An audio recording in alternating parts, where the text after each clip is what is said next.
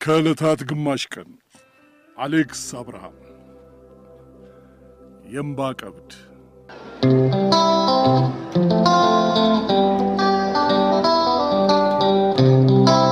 በታላቁ አሜሪካ በግዙፍ ሰማይ ጠቀስ ሕንፃዎች ስር ሳልፍ በውብ መናፈሻም ራስጌና ግርጌ ስመላለስ ሰፋፊ መንገዶችና እንኳን በእግር ሄደውባቸው በዓይን አይተው በማያካልሏቸው ትላልቅ የገበያ አዳራሾች መሃል ወዲህ ወዲያ ስል ነፍሴ መደበቂያ የሚሆን አንዳች ሽኩቻ ፍለጋ ትራወጣለች። አፍንጫዬ ሁል ጊዜ ኢትዮጵያ ኢትዮጵያ የሚሸት አየር፣ ኢትዮጵያዊ ኢትዮጵያዊ የሚሸት ሰው ፍለጋ ይቀሰራል። በርገርና ፒዛ ቤት ገብቼ የዶሮ ወጥ ሽታ አለፈልፋለሁ። ግሬ የአሜሪካን ምድር ከረገጠበት ቀን ጀምሮ እየተነፈስኩ ታፈላለሁ፣ እያወራሁ ታፈላለሁ። ናፍቆት አይደለም፣ አለመመቼትም አይደለም። ኢትዮጵያዊነት በምስኪን ነፍስ ውስጥ የታሰረ ግዙፍ መንፈስ ነው። ይሄ መንፈስ አሜሪካ ይጠባዋል፣ ዓለምም ይጠባዋል። ለአንድ ኢትዮጵያዊ እንደ ጫማና እንደ ልብስ ተለክታ የተሰራች ብቸኛ የመንፈሱ ጓዳ በሚጠበው ዓለም ውስጥ ያለችው ሰፊዋ ኢትዮጵያ ብቻ ናት። ሌላው ሁሉ ይጠበኛል።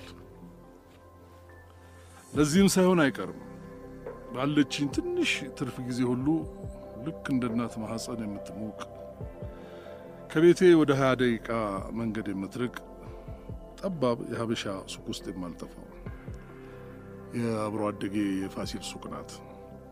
ፋሲል አስማተኛም አርበኛም ይመስለኛል። ምኒልክ፣ አሉላ አባነጋ፣ በላይ ዘለቀም ይመስለኛል።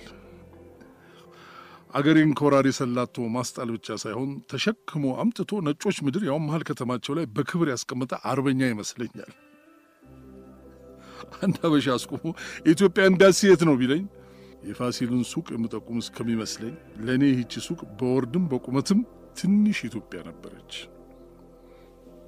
የጤፍ እንጀራ የሚቸረቸርባት መቸርቸር ብቻ አይደለም፣ ስለ እንጀራ ኬሚስትሪ የሚወራባት አብሲቱ ውሃ ተቀይጦ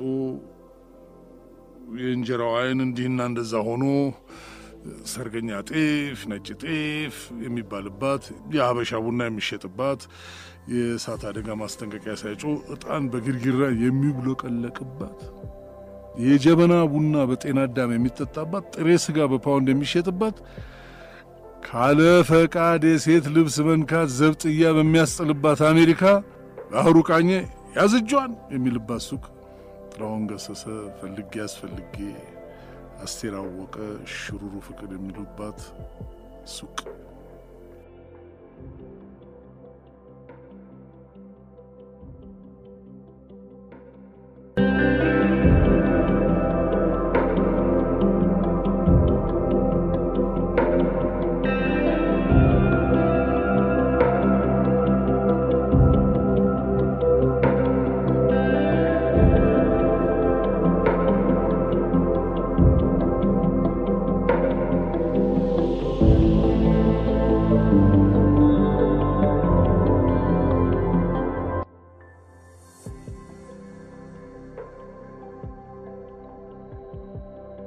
የማነበው ነገር ካለ እያነበብኩ እጽፍም እንደሆነ ላፕቶፕ ኮምፒውተሬን ከፍቼ ነጭና ያጁን አበሻ እየቃኘው በረፍት ቀኔ ከፋሲል ጋር ውላለሁ። አበሻ ይመጣል፣ ዶላር ወደ ቤት ይልካል። አበሻ ይመጣል፣ እንጀራ ይገዛል። አበሻ ይመጣል፣ ቡና ይገዛል። አበሻ ይመጣል፣ ሊወጥ ቅመም ይገዛል። አበሻ ይመጣል፣ የሚከራይ ቤት ያለው ሰው ይጠይቃል። አበሻ ይመጣል፣ ፖለቲካ ያወራል። የአሜሪካ ፓስፖርት ተሸክሞ አገሩ አሜሪካ ከሽብርተኛ ጋር እዚያው በመካከለኛው ምስራቅ እየተፋለመችና በሚከፍለው ግብር ያመረተችውን ብዙ ቶን ቦምብ እያራገፈች መሆኑን የሚያሳይ ዜና ፊት ለፊቱ ባለ ቴሌቪዥን እየተላለፈ በወረቀት በተሰናበታት ኢትዮጵያ ውስጥ ሲኖትራክ መኪና ስለገጨው የመንገድ አጥር እየተብሰለሰለ በስሜት ያወራል። ሀበሻ ነዋ። አንዱ ይመጣል። ሱቋ ውስጥ የተለጠፈውን የምኒልክን ፎቶ እየገላመጠ እንጀራ ገዝቶ ይሄዳል። ሌላው ይመጣል። በወዲያ በኩል የተለጠፈውን የመለስ ዜናዊን ፎቶ እየረገመ እንጀራ ገዝቶ ይሄዳል። ሱቋ ውስጥ የሌለ የአገር መሪ ፎቶ የለም። ጥቁሩትም ምኑም መንግስቱ ኃይለማርያምን የሚያስንቅ አበሻ መጥቶ ይሄ ሌንጨጫ ምን ብላችሁ ተጠፋችሁት ደግሞ ብሎ ሁለት በአሁኑ ስጋ አስቆርጦ በላዩ ላይ አስር እንጀራውን አንጠልጥሎ ይሄዳል። ሀበሻ በጤፍ እንጀራ ቀጭን ክር ላይ በሰልፍ የተሰካ የመቁጠሪያ ጠጠር ይመስለኛል። የተለያየ ግን የተሳሰረ የተማረውና ከፍ ያለ ቦታ ካለው ሀበሻ ጀምሮ እስከ ቀን ሰራተኛውና የታክሲ ሾፌር ድረስ ወደ ፋሲል ሱቅ የማይመጣ ሀበሻ የለም። መናኸሪያ ነበረች። ወሬ ሐሜትና ፖለቲካ ይጦፋል። መረጃው ይጎርፋል። የሴራ ትንታኔው እየተነሳ ይጣላል። የድርና ቁብር ይሰበሰባል። ፋሲል ሱቅ ስቀመጥ አገሬን ትቼ ሄድኩ ሳይሆን አገሬ ራሷ ውስጧ እንደተቀመጥኩ እንደ አውሮፕላን ይዛኝ በራ እዚያ ያሳረፈችን ይመስለኛል። አብረን ያረፍን። እንዲያውም ከሱቋ ስወጣና የፈረንጅ ማት ወዲያ ወዲህ ሲል የተወረርን ይመስለኝ። የድሮን ጎምዛዛ ጣዕም አገር ቤት ጣጥየው መጣሁ ያልኩ እኔ የሕይወትን እውነተኛ ገጽ ያየሁት እንደ መስኮት ሁሉም በጨረፍታ በምታስቃኘው በዚህ ሱቅ ነበር። ደግሞ ምሬቱ እድል ፈገግ ካላለች በስተቀር ምድሩ ወጥመድ ነው። ስጋ እየደለበ ነፍስ አጽሟ የሚቀበርባት ምድር። የሚመጣው ሁሉ የከሸፈ ታሪክ ልብ ውስጥ አለ። የከሸፈ ኳስ ተጫዋች፣ የከሸፈ ሐኪም፣ የከሸፈ ኢንጂነር፣ የከሸፈ ከያኒ፣ የከሸፈ ባለስልጣን፣ የከሸፈች ቆንጆ፣ ሁሉም ነበርኩ የሚለው ትዝታ አለው። ታዲያ ድፍን ሀበሻ አሜሪካ ላይ ወገቡ እስኪቆረጥ ሰርቶ በሰዓት የሚከፈለው ድርጎ ሌላው ዋጋ ሳይሆን እዛ አገር ቤት ትቶት ለመጣው ለከሸፈ ትላንቱ የሚከፈል ካሳ ይመስለኛል። አንድ ቀን አንድ መላጣ ሰውዬ መጣ። እድሜው ሀምሳዎቹን ያለፈ ቢበዛ አራት ዓመት የሚሆነው በምቾት ብዛት የተላጠ ብርቱካን የመሰለ ሕፃን ልጅ አቅፏል። ያስታውቃል። ያቀፈው ልጁ ከብዶታል። በኋላ ሰውየው ራሱ ልጄ ነው አለኝ እንጂ የልጅ ልጁ ነበር የመሰለኝ። ሰውየው ከፋሲል ጋር የቆየ ትውውቅ ስለነበራቸው አረፍ ብሎ ወሬ ጀመረ። ያማርራል፣ ክፉኛ ያማርራል። በከንቱ የተበላ ዕድሜውን ከቡናና ከቅመማ ቅመም ጋር ተደርድሮ ያገኘው ይመስል አይኖቹ የሱቋ መደርደሪያ ላይ እየተንከራተቱ ያማርራል። የተኮሳተረ ጠይም ፊቱ ላይ እርካታ ያጣ ሕይወቱ ከነሙሉ ስርዓተ ነጥቡ ተጽፎ ይነበባል። ከመደርደሪያው ኋላ ከተቀበሩት ድምፅ ማጉያዎች ኮለል ያለ የጥላሁን ዘፈን ይፈሳል። ሰውየው ፊቱን ከስክሶና ወዲያ ወዲህ የሚል ልጁ ላይ አይኑን ተክሎ ዘፈኑን እንደ ሙሾ ያዳምጣል። በየመሃሉ ምን የዛሬ ዘፋኞች እያለ የዘመኑን ዘፋኞች ያማረራል። ድንገት ወደ እኔ ዞሮ አዲስ ነህ አመት አለፈኝ። ስራ ጀመርኩ ወይስ class ምናምን? እየተማርኩ ነው። የምትማረውን ተምረህ ወደ ሀገርህ ተመለስ። ይሄ ቆሻሻ ሀገር እንደ ሸንኮራ ላምጦ ነው የሚተፋ። እንዳታገባ እንዳትወልድ ወደ ሀገርህ። ሰውየው ኮስር ብሎ ነው የሚያወራው። የምመልሰው ግራ ገብቶኝ ዝም እንዳልኩ እጅህን ተመልከተው፣ እንደ ሴት ልጅ የለሰለሰ ቆንጆዎች። እርግጠኛ ነኝ ከእስክሪብቶ ውጭ ምንም ጨብጦ አያውቅም። እኔም ስመጣ እንዳንተ ነበረች። ለማስታወሻ ፎቶ አለኝ፣ ተመልከታውን አለና እጁን ዘረጋ። የተፍረከረከ የደህና አርሶ አደር እጅ ይመስላል። የማንንም ሽንት ቤትና ወለል የፈገፈኩበት ነው። እንኳን ለስላሴው አሻራውም ጠፍቷል። አሁን ይሄ አሜሪካ ውስጥ የሚኖር ሰው እጅ ይመስላል።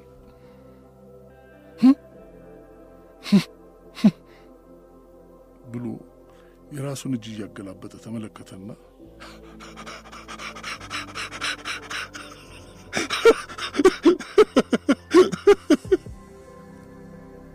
ብሎ ሳቀ።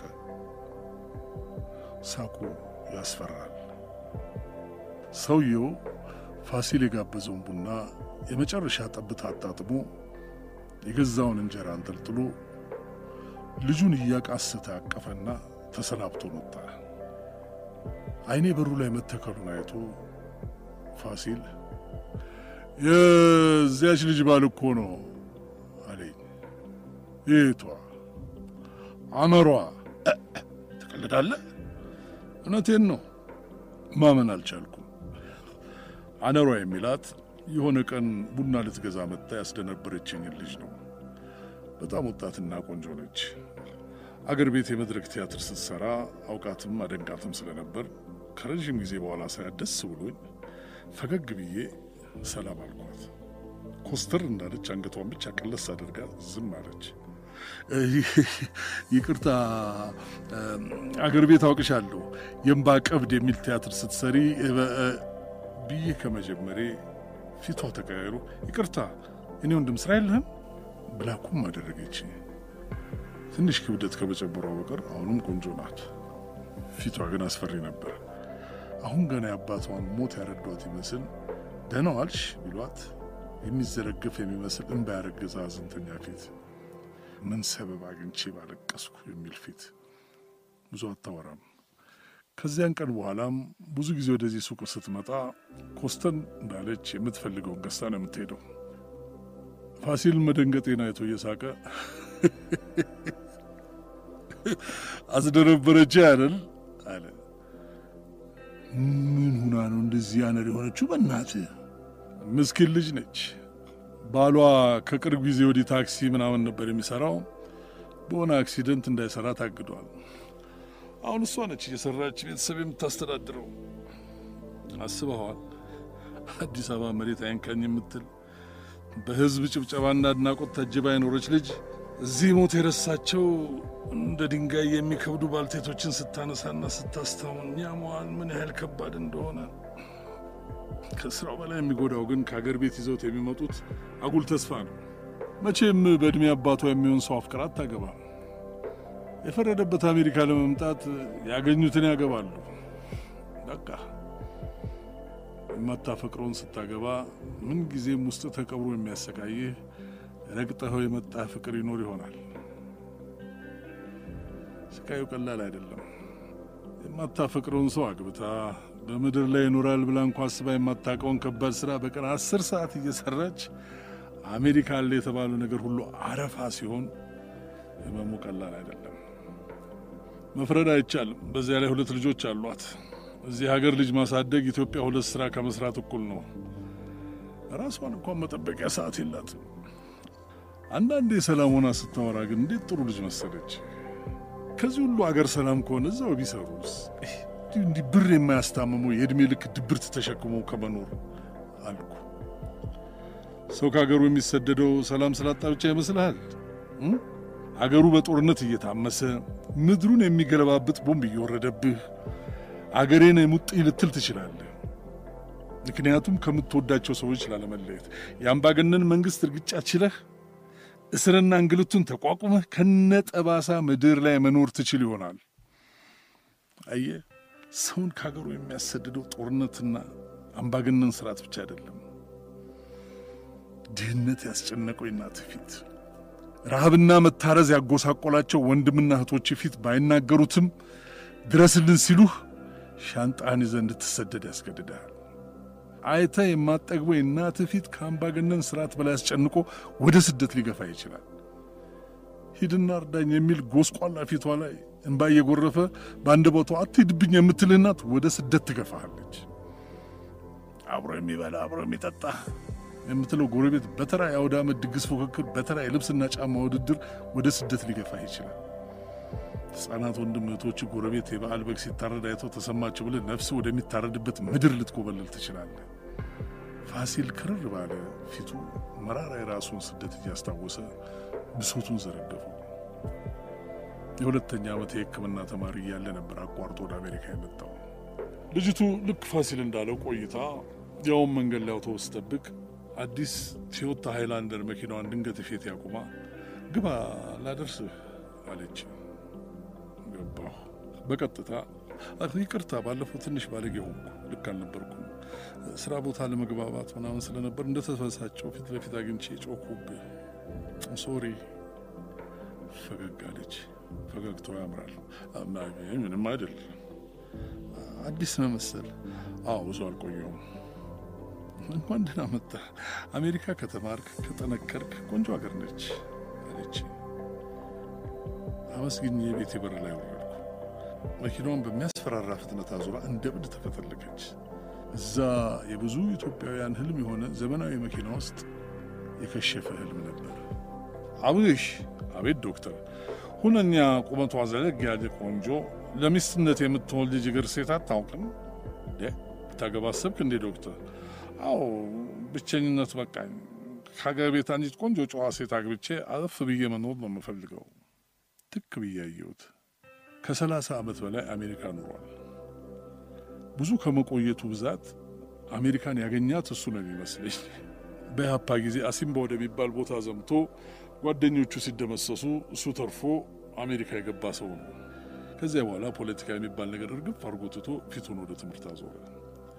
አንዳንዴ ግን እያገረሸበት ፖለቲካ ማውራት ሲጀምር ማቆሚያ የለው። እዚያው ፋሲል ሱቅ ጓደኞቹ ጋር ሲመጣ ነው የተዋወቅ ነው። ጥሩ ሰው ነው። ጨዋታና ሳቅ ይወዳል። ስለ ፈታት ሚስቱ ማውራት ከጀመረ ጥርስ አያስገድንም። እሱ እንደሚለው ከሆነ ሚስቱ ቀናተኛ ነበረች። ተሳስቼ በቲቪ አንዲት ቀጭን ሴት ካደነቅኩ ጠዋት ተነስታ መሮጥ ትጀምራለች። አንዳንዴ በልህ ረጅም ርቀት ሮጣ መመለስ ስለማትችል ደውላናና ወደ ቤት መልሰኝ ትላለች። ሰው እንዴት መመለስ ወደማይችልበት ርቀት ይወጣል? ታዲያ ስለ ፖለቲካ ሲወራ በብስጭት ወደ እኔ እየተመለከተ ፖለቲካ ሸር ነው። ተመልከት፣ ከንጉሱ ጀምሮ የፖለቲካ ሰዓት ድሃውን እንጂ ከፍተኛ ደረጃ ላይ ያሉ መሪዎችን አቃጥሎ አያውቅም። ካላመንክ አንድ በአንድ እያነሳን እንጫወት። እዚህ ሀገር ተምሮና ተንደላቆ የሚኖረው ብዙሃኑ ግፋ በለው ሲል የኖረ ነው። መንግስቱ ኃይለማርያምን ያንን ሁሉ የድሃ ልጅ ማግዶ እሱ ዛሬ የት ነው? ዚምባብዌ ተንደላቆ ይኖራል። የኦነግ መሪዎችን ተመልከት፣ ወያኔዎችን ተመልከት። ምን ሆኑ? ኢትዮጵያ ውስጥ ሁሉም የእርስ በርስ ጦርነት ወጣቱን ነው የሚማግደው። ምስኪን ወጣቶች በፕሮፓጋንዳ ያበደ አለማስተዋል ነው። ወጣት አልዋጋም ካለ መሪዎች ሲጨባበጡ ነው የምታገኛቸው። አንድች ብለው ስንጥር ያነሱን እንድች ብለው ንረት ደመጣጭ ስንት ጓዶቻችን በረሃ ላይ ቀሩ። ስንት ጂሶች ጦርነቱ የፖለቲካ ወሬ ያደንዝሃል። ከዚህ ከበከተ ቶፈንቶ ራቅ። ተማር ተማር ተማር፣ አሁንም ተማር። ማንም መሀይም መተኮስ ይችላል። መግደል ጀብዱ አይደለም። ጅብም ሰው ይገድላል። ታይፎድም ወባም ሰው ይገድላል። ዓላማ የሌለው ሞት አገር ሸርፎ ከመሸጥ እኩል ነው። ለምንድን ነው የምትሞተው? ለምንድን ነው ወጣቱ የሚሞተው? ሊታረድ እንደሚነዳ በሬ የማይረባና ተስፋና ጥቅማ ጥቅም እንደ እርጥብ ሳር እያሸተቱ ወጣቱን ወደ ቄራ ይወስዱታል።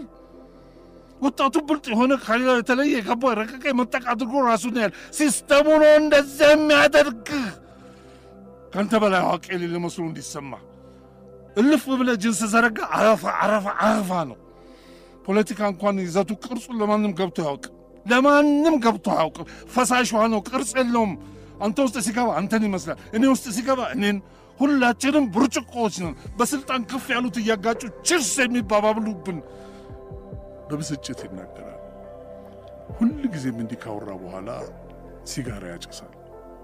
ትምህርቱ በትክክል በምን እንደሆን እንጃለት ብቻ በሆነ የባዮሎጂ ትምህርት ዶክትሬቱን ይዟል።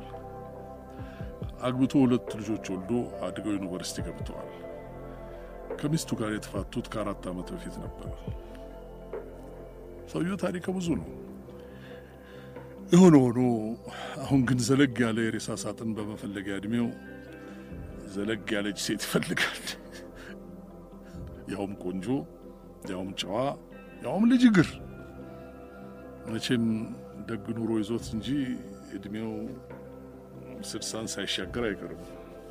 ታዲያ በዚያን ሰሞን ትልቅ መነጽሩን የሰካና ፌስቡክና ኢንስትግራም ላይ ሴት ሲያሰስ ይውላል። አንድ የተረዳሁት ነገር አሜሪካን ያሉ አንዳንድ ወንዶች በተለይ ትንሽ ጥሩ ስራና ገንዘብ ቢጤ ካላቸው ድፍን የኢትዮጵያ ሴት አሜሪካን ያለ ወንድ ላግባሽ ካላት ትዳር ቢኖራት እንኳ ጣጥላው የምትመጣ ይመስላቸዋል። ልከራከር ሞክሬ ነበረ። ገና አዲስ ነህ ዝም በል ተባልኩ። ትቢት ያጠየመው በራስ መተማመናቸው የሚገርም አይነት ነው። እናም የዶክተሩ ጓደኞች በእርሱ ዕድሜ የሚሆኑ በየሳምንቱ ቅዳሜ ከሰዓት ቁርጥ ሊበሉና ሊያወሩ ወደ ሱቋ ጎራ ሲሉ ልክ እንደ ምግብ ቤቱ ሜኑ ኮራ ብለው በየስልኮቻቸው ሴት ይመርጣሉ። ቀፋፊ አስተያየት ሲሰጡ በግርምት ትመለከታለሁ። እቺ ጥሩ ናት ዶክተር ይላል አንዱ ፌስቡክ ላይ የአንዷን ፎቶ እያሳየ። አይ ዛሏዋ ከባድ ነው የግድ ይዛው ነው እንጂ አንድ ስትወልድ ዝርግፍግፍ ድቅድቅ ነው የምትለው። ይችኛይቱስ አይ አይ እቺ ሰዋ ፎቶ መለጠፍ ብቻ ነው እንደ ጉሊት ፌስቡክ ላይ ተሰታ የምትውል አግባ እንዴ ደግሞ እሺ ቺ ምን ይወጣላታል? አፍርሶን ተመልከታት። ባላገባ ኖሮ አለቃትም ነበር። እቺ እስቲ ከኋላ የሚያሳይ ፎቶ ካለ ዋው ቢዩቲፉል። እስቲ እጇን ጠጋ አድርገው እስቲ ልቅም እንዲህ ያለችዋን ያልኩ የሳቀችበት ፎቶ የለም። ዋናው ፊት ነው። ከፊት ፊቱ ፊቷ አቤት ውበት! ምንም ብትፈራ ነው እባክህ። የጤፍ እኮ ጣቦ ብዙ ነው። እኔ እኮ የሚገርመኝ ኢትዮጵያ አስራ ሶስት ወር ሙሉ ፀሐይና አቧራ ሲከካቸው እየከረመ እንዴት ነው ቆዳቸው እንዲህ የሚጠራው? ውይ ደግሞ ቅራቷ ማነው ስሟ? ፊዴላዊት በስመ ስሟ ራሱ ማማ እሷ ራሱ የጊዜ የእጅ ጽሑፍ አለ የምትመስለው? ስሙ አፍ ላይ መጣ ፎቶ። ምራቁን ዋጠ ዶክተር። ትንሽ ስልኩን የጎረጎረ ቆይና ምን ነው ተይዛለች፣ ኢን ይላል ስታተሷ። ምን ነው ተይዛለች፣ in relationship ይላል status ሷ። ወንዱ መች ተኝቶ ያድራል? እችን ለእኛ ተዋት፣ ዝም ብለህ ጻፍላት። በያፋቸው እየተንጫጩ አበረታቱት። ዶክተር ጻፈላት። አንድ ሁለት ሶስት ቀን መለሰች። መልሶ ጻፈላት። አራት አምስት መለሰችለት። የጻፈውን ጮክ ብሎ ያነብልናል። የመለሰችውንም እንደዛው በግልጽ ፎቶዎችሽን አይቼ ደስ ስላሉኝ መተዋወቅ ፈለግኩ ብችልና ስልክሽን ብትሰጪኝ ደውዬ ብናወራ ደስ ይለኛል ብሎ ጻፈላት። ስልኳን ትልካለች አትልክም፣ ውርርዱ ቀለጠ። ጭራሽ ከየዋሌታቸው የመዘዙትን የውርርድ ገንዘብ እኔው ያዡኝ አረፍኩ። ትንሽ ውስጤን ጸጸተኝ። አንዲት ነገር ዓለሙን የማታውቅ በአዲስ አበባ ብልጣብልጥነት የሕይወትን ማሳለጫ የምታቋርጥ በመሰላት ሚስኪን የአገሬ ቆንጆ ላይ እጣ ሲጣጣሉ ማስጣሉ ቢቀር የውርድ ገንዘብ ያዥ መሆኔ ውስጤን እንደ አንድ ነገር ሲያቃጥለው ይሰማኛል። የወጋሪዎቹን ልብስ ጠባቂ ሆንኩ። ሰባት ስምንት ዘጠኝ ስልኳን ላከችለት።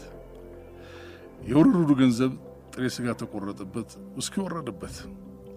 አብርሃም ና እንጂ ጥሬ ስጋ አልበላም ማነሽ ጥበሽለት ያዙ እስኪ እል እል አልጠጣም። ለስላሳ አምጪለት። አስራ አንድ አስራ ሁለት አስራ ሶስት አስራ አራት ምን እንዳላት እንጃ ምን እንዳወሩ ጊዜ ሊወቅ ዶክተር በደፈናው በቁም ነገር እያወራን ነው አለ። ከዛን ቀን ጀምሮ የዶክተሩ ጓደኞች ስለ ልጅቱ ሲናገሩ ቆጠብ ማለት እንደጀመሩ አስተዋልኩ። 15 16 17 18 19 20 ቀናት አለፉ። ገርሞኝ የፊደላዊትን የፌስቡክ account በአይነ ቁራኛ እከታተላለሁ። ትለጥፈዋለች፣ ይህን ፎቶ ትለጥፈዋለች። በምኞት የሰከረ ወንድ ከሚያጎርፈው like መሃል አይኔ ዶክተርን ይፈልጋል። አገኘዋለሁ። like ያደርጋል። ፈገግታው አንዳች የሚነዝር ውበት አለው። አንድ ወር ሁለት ወር አይኔ ነው ወይስ እስከምል የፊደላዊት የፌስቡክ status ተቀይሮ አረፈው። relationship የነበረ ወደ open relationship ተቀይሯል። የሽማግሌዎቹ ባህሪ ቁማር ነበር። ተከፈተ አላልኩም? ገና single ትሆናለች አለ አንዱ ሽማግሌ። ሌላው ይቀበላል። single ምን አላት? ገና ድንግል ትሆናለች። አሜሪካ እኮ ነው brother።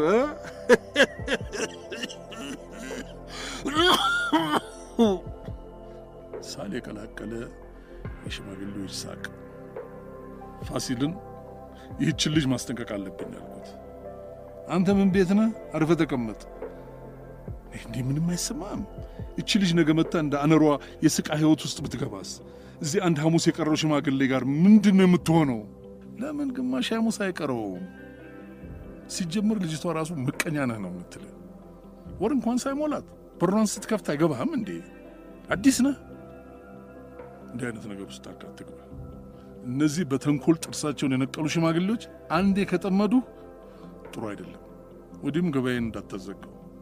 ሄደው አንዲት ቃል ቢተነፍሱ ሀበሻ እዚህ ሱቅ ዙር አይልም። ዝም አልኩ። ፊደላዊት ደወለች ደወለች ደወለች፣ ቤቢ ደወለች። ጉበጥ ጉበጥ እያለ ወደ ውጭ ይወጣል ዶክተር። አይመለስም። ለሰዓታት ስልክ ላይ ነው።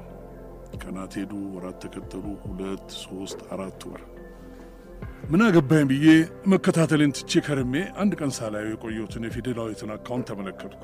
ጭር ብሏል። የለጠፈቻቸውን ፎቶች ሁሉ አንስታቸው ነበር። ምን መጣ ብዬ መመልከቴን ቀጠልኩ። ከረዥም ቀናት መዘናጋት በኋላ ስመለስ status ዋ single ሆኗል። ደነገጥኩ። ፍቅረኛዋ በአደጋ ሞቶ መሆን አለበት አልኩ ለራሴ። ዝግመተ ለውጥ እንዲህም ፈጥኖ ያውቅ? አዎ ዝግመተ ለውጥ እንዲህ ነበር። ዝንጀሮ መሰል ፍጥር ቀስ በቀስ ወደ ሰው ተቀየረ ያሉን መሆን አለበት። ቀን ከተሰጠው ዝንጀሮም ሰው ሰውም ዝንጀሮ መሆን ሳይችል አይቀርም። ሰው የአገርህ ልጅ በረሃ አቋርጦ ተሰደዱ ሲባል ከንፈር ይመጣል። እግርማ በረሃን አቋርጦ ካለፈ ሰየው ነው። እንዲህ ልቦቻችን ውስጥ ያቆጠቆጠውን ሰውነት ፍቅር፣ እውነት ጨፍጭፈን ዘላለም የማንሻገረውን በረሃ ልባችን ውስጥ ከመፍጠር የባሰ ከንፈር የሚያስመጥጥ ምን ሰቆቃ አለ? አንድ ምሽት ድንገት ዶክተሩ ደወለና ወደ አገር ቤት የምትልከው ቀለል ያለ ነገር ካለ ነገ ይዘህና መሄዴ ነው። የት አገሬ ነዋ። ጉዳይ አለኝ። አልጠየቅኩም። ጉዳዩ እንዲሁ ይገባኛል። ቀናት ተቆጠሩ። ዶክተር ወደ ኢትዮጵያ ከሄደ ከሀያ ቀናት በኋላ የፊደላዊትን የፌስቡክ account ተመለከትኩ። ሰው ዝም ብሎ እግዚአብሔርን ተስፋ ቢያደርግ መልካም ነው ከሚል ጥቅስ ጋር ረዥም ቬሎ ለብሳ ብቻዋን የተነሳችው የሚያምር ፎቶ ተለጥፏል። ቬሎዋን ሳይ ያንን ትኩስ ሰውነት በበረዶ ያጀሉት አይነት ሰውነቴ ቅዝቅዝ ሲል ተሰማኝ። እጅግ በጣም ብዙ የእንኳን ደስ ያለሽ አስተያየት ጎርፎላታል። እግዚአብሔር የቅኖች አምላክ ነው። ይገባሻል የኔ ቆንጆ። የአብርሃም የሳራ በሳምንቱ ከቤተሰቦቿ ጋር በወርቃማ ጥልፍ ያበደ ጥቁር ካባ ለብሳ በሹሩባዋ ላይ ወርቃማ አክሊል ደፍታ የማላውቃትን ንግሥት ሳባ መስላ ለምን እንደሆነ እንጃ እንደዚያ መሰለች። የተነሳችውን የምላሽ ፎቶ ለጠፈች። በጣም ውብ ልጅ ነች። ያን ለታሆኑ ከአስር በላይ የሚሆኑ ተደጋጋሚ የሰርጉ ፎቶቿን ለጠፈች።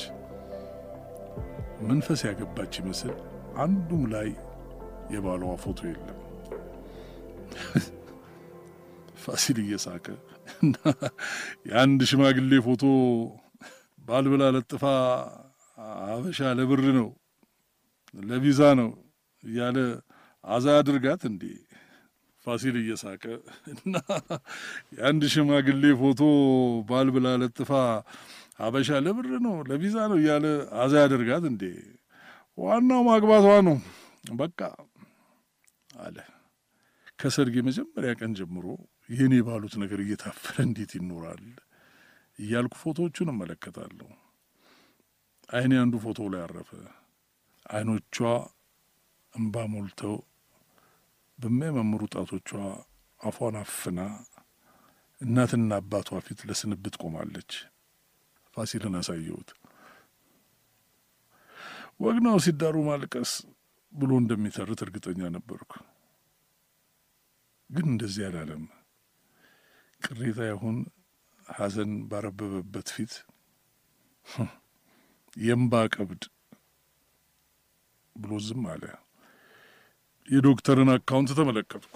ጭር ባለው የፌስቡክ account ኡ ላይ አንዲት አረፍተ ነገር በጎሉ እንግሊዝኛ ፊደላት ተለጥፋለች። love never gets old፣ ፍቅር አያረጅም።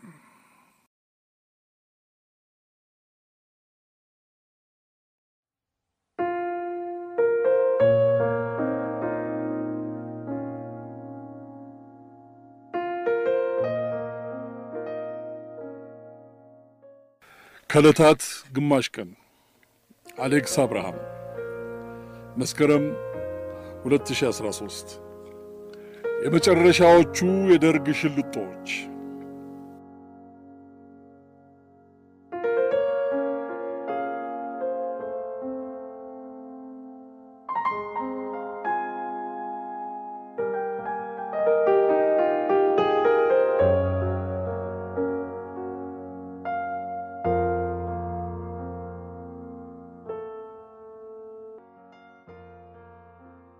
ሲያቀብጠኝ በጠዋት ቀለል ያለ ሹራብ ለብሼ በመውጣቴ እንደ ጎረምሳ የሚያፏጭ ነፋስ የቀላቀለ ብርድ ለክፉ ራስ ምታት ዳርጎኝ ብርዱ ሳያቋርጥ በአንዱ ጆሮዬ ጠርምሶ ገብቶ በሌላኛው የሚወጣ ሹል ነገር ነበር የሚመስለው። የአገሬ ክረምት በስንት ጣዕሙ በስንት ጣዕሙ። ታዲያ በውስጤ ስፎክር እንደዋልኩት ከስራ እንደወጣው እንኳን ብርድ ጥይት የሚያሳልፍ ጃኬት ለመግዛት Nordstrom ወደሚባል ትልቅ የልብስ መሸጫ መደብር ሄድኩ። ገና ወርድና ቁመቱን ሲያዩት የሚያደክመው ባለ ሰባት ፎቅ ግዙፍ የገበያ አዳራሽ እንደ ልማዱ ከመላው ዓለም በመጣ የሰው ዘር ተሞልቷል። ኤዥያዊው፣ አሜሪካዊው፣ አፍሪካዊው የሰው ዘር ናሙና ለአንዳች ምርምር የተሰበሰበበት የምርምር ማዕከል ነበር የሚመስለው። ከየአገሩ ወደ ዳቦ ቅርጫቱ አሜሪካ የጎረፈ ሕዝብ የሸመቱትን ልብስ በቀለማ ቀለም በተዋቡ የወረቀት ከረጢቶች አጭቀውና በክንዳቸው አንጠልጥለው በቄንጥ ከሚውረገረጉት እንደ ክራር ክር ከቀጠኑ ሴቶች ጀምሮ ዓይናቸው ቤት በኩል እንዳለ ካላዩ በስተቀር ፊትና ኋላቸው የማይለይ የሥጋ አበላ የወረደባቸው ወፍራም ሰዎች ወዲያ ወዲህ ይርመሰመሳሉ። ወቅቱ የፈረንጆቹ የገና በዓል ሰሞን ስለሆነ ግርግሩ ለጉድ ነበር። ግራ ቀኝ ሳልል የወንዶች ልብስ ወደሚገኝበት ወደ ሁለተኛው ፎቅ እንደ ዘንዶ በሚሳብ የኤሌክትሪክ ደረጃ ወጣሁና በብዙ መደዳ የወንድ አልባሳት በብረት መስቀያ ወደ ተንጠለጠለበት ያዳራሹ ክፍል ሄድኩ። አብዛኛው ቀይ ጃኬትና ሹራብ ነው። የገና ሰሞን አገር ምድሩ በቀይ ልብስና ቁሳቁስ ይሞላል። በሁለት ረዣዥም የልብስ መደዳዎች መሃል ቆሜ ደህና የጥጥ ገበሬ ያለው ባለ ኮፍያ ጃኬት ስቃኝ ከሌላኛው መደዳ ፈጽሞ ያልጠበቅኩት ድምፅ ጆሮዬ ውስጥ ጥልቅ አለ። ምነው ሸዋ እንዴ በሰው ሀገር እንዲረኛ አልሆን እንዴ ና የተመለሽ ብያለሁ። እንኳን ዘመነኛ ቅላጼ ያልተጫነው ጥርት ያለ የሀበሻ እናት ድምፅ። በሰው ሀገር እንግሊዝኛ የሚያደናቅፈው ወንገር ጋራ አማርኛ ሲሰሙ እንኳ የሚያጓጓ ነገር አለ። ሰፍ አልኩ። በተደረደሩት ልብሶች ክፍተት መካከል እያጨነቆርኩና አንገቴን እየመዘዝኩ ተናጋሪዋን ለማየት መሞክር አልቻልኩም። እንዲሁ ለወጉ ያህል የምፈልገውንም የማልፈልገውም ልብስ እየነካካው እንዳንበሳ ዳኝ ትንፋሽን ውጬ ተናጋሪዋን እናት በአልባሳት ጫካ መሃል መፈለግ ጀመርኩ። እንዲያውም ቀስ እያልኩ ድምፁን ወደ ሰማሁበት መደዳ ዞሬ ሄድኩ። ምን ያደርጉልሃል ብባል መልስ የለኝም። ደመ ነፍሴ ግን ወደዛ ድምፅ ይገፋኛል። አንዳንዴ ሀበሻ ለሀበሻ እንዲህ እንደ ማግኔት ተሳስቦ ይቀራረብና ልክ እንዳልተያየ ተዘጋግቶ ይተላለፋል። ከእኔ በግምት ሀያ ሜትር በሚሆን ርቀት ላይ ያየኋቸው አራት ወይም አምስት ዓመት የሚሆናትን አንዲት ቀበጥ ሕፃን ተከትለው ዕድሜ ባዘለው እርምጃ ወዲያ ወዲህ የሚሉ እናት ነበሩ። ሮዝ ቀለም ያለውን የልጅቱን ሹራብ በእጃቸው ይዘዋል። አውልቃ ጥላው መሆን አለበት። እዚህ ሀገር ልጆቹ ቤት ውስጥ ታፍነው ስለሚከርሙ በእንደዚች አይነቱ አጋጣሚ የወጡ ቀን እነሱን አለማየት ነው። እንደ ተፈታ አንበሳ ምድር ይጠባቸዋል። ልጅቱ እየተፍለቀለቀች ወዲያ ወዲህ ትሮጣለች። የተሰቀሉ ልብሶችን እየዘለለች ትነካለች። ቀስ ባለ እርምጃ ተጠጋው። ሴትየዋ ወርቃማ ጥልፍ የተጠለፈበት የአበሻ ቀሚስ ለብሰው ከላይ ኮሌታው ላይ የሚያብረቀርቅ ጎፈር ያለው ደማቅ ሰማያዊ ተከፋች የፈረንጅ ሹራብ ደርበውበታል። በዚያ ላይ ነጭ ሲከር ጫማ ስለተጫሙ የሀበሻ ቀሚሱ ልክ ውጭ አገር እንደሚኖር ሀበሻ በባዕድ የተከበበና የደበዘዘ ሆኗል። ሀበሻ እንኳንስ ሰው ልብሱ ራሱ በሰው ሀገር መቀላቀልን አይለምድም። ይሄን ታዝቤያለሁ። ውድ መኪና ቢነዳ በተንጣለለ ቤት ውስጥ ቢኖር አለው ነገር ሀበሻ እንደዛ ስፍፍ የሚለው እንደ ሀገር ቤት የማይደምቅ ቅዝዝ ያለ ስሜት። ሕፃኗ ፊቷን አዙራ እኔ ወዳለሁበት በሩጫ መጣች። ሴትየዋ መንገዱን ሊዘጉባት ቢሞክሩም በተደረደረው ልብስ መሃል ገብታ አለፈቻቸው። ሳቋ ይጨለጨላል። ዕድሜያቸው በፈቀደው ፍጥነት ተከትለዋት ወደ እኔ ሲመጡ ከመተላለፋችን በፊት በቅርብ አየኋቸው። የእሳቸው ትኩረት ግን ልጅቱ ላይ ስለነበር አላዩኝም። የሆነ ነገር በቅጽበት ወደ ኋላ መለሰኝ። ድምፅ አውጥቼ እንዴ አልኩ። በአንድ እይታ ብቻ ነው የለየኋቸው። እንዴት ነው ማለያቸው? በእርጅና በተሸበሸበው ቀይ አንገታቸው ላይ ከላይ እስከታች የደበዘዘ ንቅሳት ተገጥግጧል። ይሄ ንቅሳት ማለት ማንም የኔ ዘመን ልጅ ማንም እኔ ባደግኩበት ሰፈር ያደገ እንደ ሀሁ ፊደልና እንደ አቡጊዳ እያነበበው ያደገ ሕያው ገላ ላይ የተነቀሰ የትዝታ ፊደል ነው። ከሀሁም በፊት ያወቅ ነው። እንኳንስ እንዲቀርበውኝ ከዚህ ከሀያ ሜትር ርቀት ላይ ሆነው ፊታቸውን ቢያዞሩ ኖሮ እንደማልስታቸው ምናለሁ። ፊቴ በፈገግታ ተጥለቀለቀ። ደስ አለኝ። ሕፃኗ አንዲት የዕቃ መያዣ ጋሪ ከምትገፋ ሀበሻ ሴት ጋር ተገናኝታ ማሚ ያለች በተቆራረጠ እንግሊዝኛ የባጤ ቆጡን ስታወራ ሰማታለሁ። እናቷን አይታ ነበር የሮጦችው። ሦስቱም እንደቆሙ በቀጥታ ሄጄ ማማናኑ አልኳቸው። ውይዬ ብሎ በመደናገር ቀና ብሎ አዩኝ። በፈረንጅ አገር በፈረንጅ አገር እንዲስማቸውን ድንገት ስጠራቸው የማርያምን ብቅል ፈጭቻለሁ አንተ ክፉ ብለው ትተውኛ ለመሄዳቸውም እግዚአብሔር ይስጣቸው። አላወቁኝም።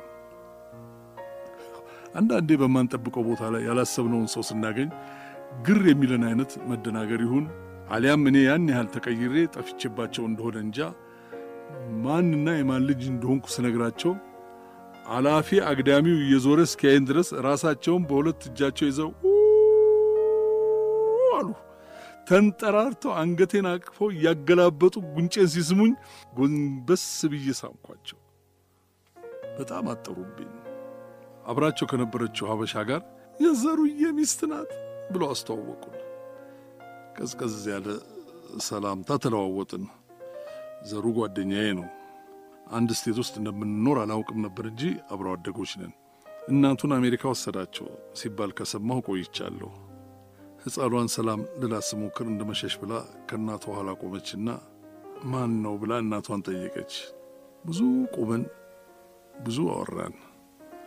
ስልክ ቁጥርን ጽፌ ሰጥቻቸው ስንለያይ ሁሉ ውይ ማደግ አንድ ፍሬ ልጅ እያሉ ነበር። ከተለየኋቸው በኋላ የሆነ ቦታ ላይ እንደ ተደረመሰ ትልቅ ግድብ ለሦስት አስር ዓመታት ታፍኖ የኖረ የትዝታ ጎርፍ የዘመን ቅጥሩን ጥሶ አጥለቀለቀ። ማሰብ መቆም አልቻልኩም። በተለይ ያችን ቅዳሜ ቀን የመንደራችን የእግር ኳስ ቡድን ግብ ጠባቂ ነበርኩ። ወፍ እንኳ አታመልጠውም የሚባልልኝ በረኛ። ይህን ችሎታዬን የማያደንቅልኝ አልነበረም ከእናቴ በስተቀር። ከማተርፋቸው ኳሶች በላይ ስወድቅ ስነቅሳ የማቆሽሸው ልብሴ እና የተጋጋጠ ክርኔ ነገር ነበር የሚያሳስባት። ልብሴ ንጹሕ ሆኖ የሰፈራችን ቡድን ቢሸነፍ ግድ አይሰጣትም። እኔ ግን መውደቅ መነሳቴ ከተራ የኳስ ፍቅር ያለፈ ነበር። እዚያች ከእንጨት የተሠራች ወልጋዳ እንጨት ግብ ላይ ቆሜ የማደርገው ተጋድሎ የሰፈሬን ክብር ማስጠበቅ ነበር። ሰፈር ውስጥ ደግሞ እናቴም አለች። እዛን ቀን ማለዳ ታዲያ የሚኖረንን ጨዋታ እያሰብኩ ነበር ዳንቴሌን አንጠልጥዬ ቁርስ ልገዛ የሮጥኩት።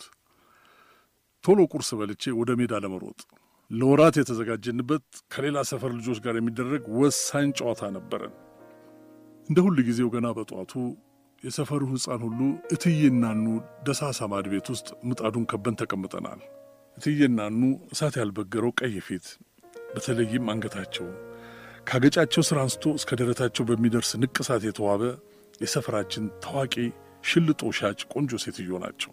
የማድ ቤቱ ነገር እስካሁን አይኔ ላይ አለ።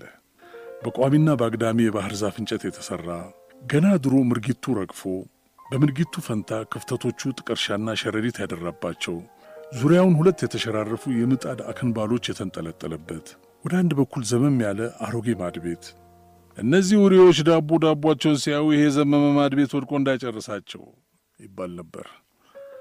ሟርቶ አልያዘም እንጂ መጠናቸው የአዋቂ መዳፍ የማይሞላ ክብና ትኩስ ሽልጦች ከምጣዱ እስኪወጡ ዳንቴላችንን አዘጋጅተን በጭስ እየተጨናበስን እንጠብቃለን።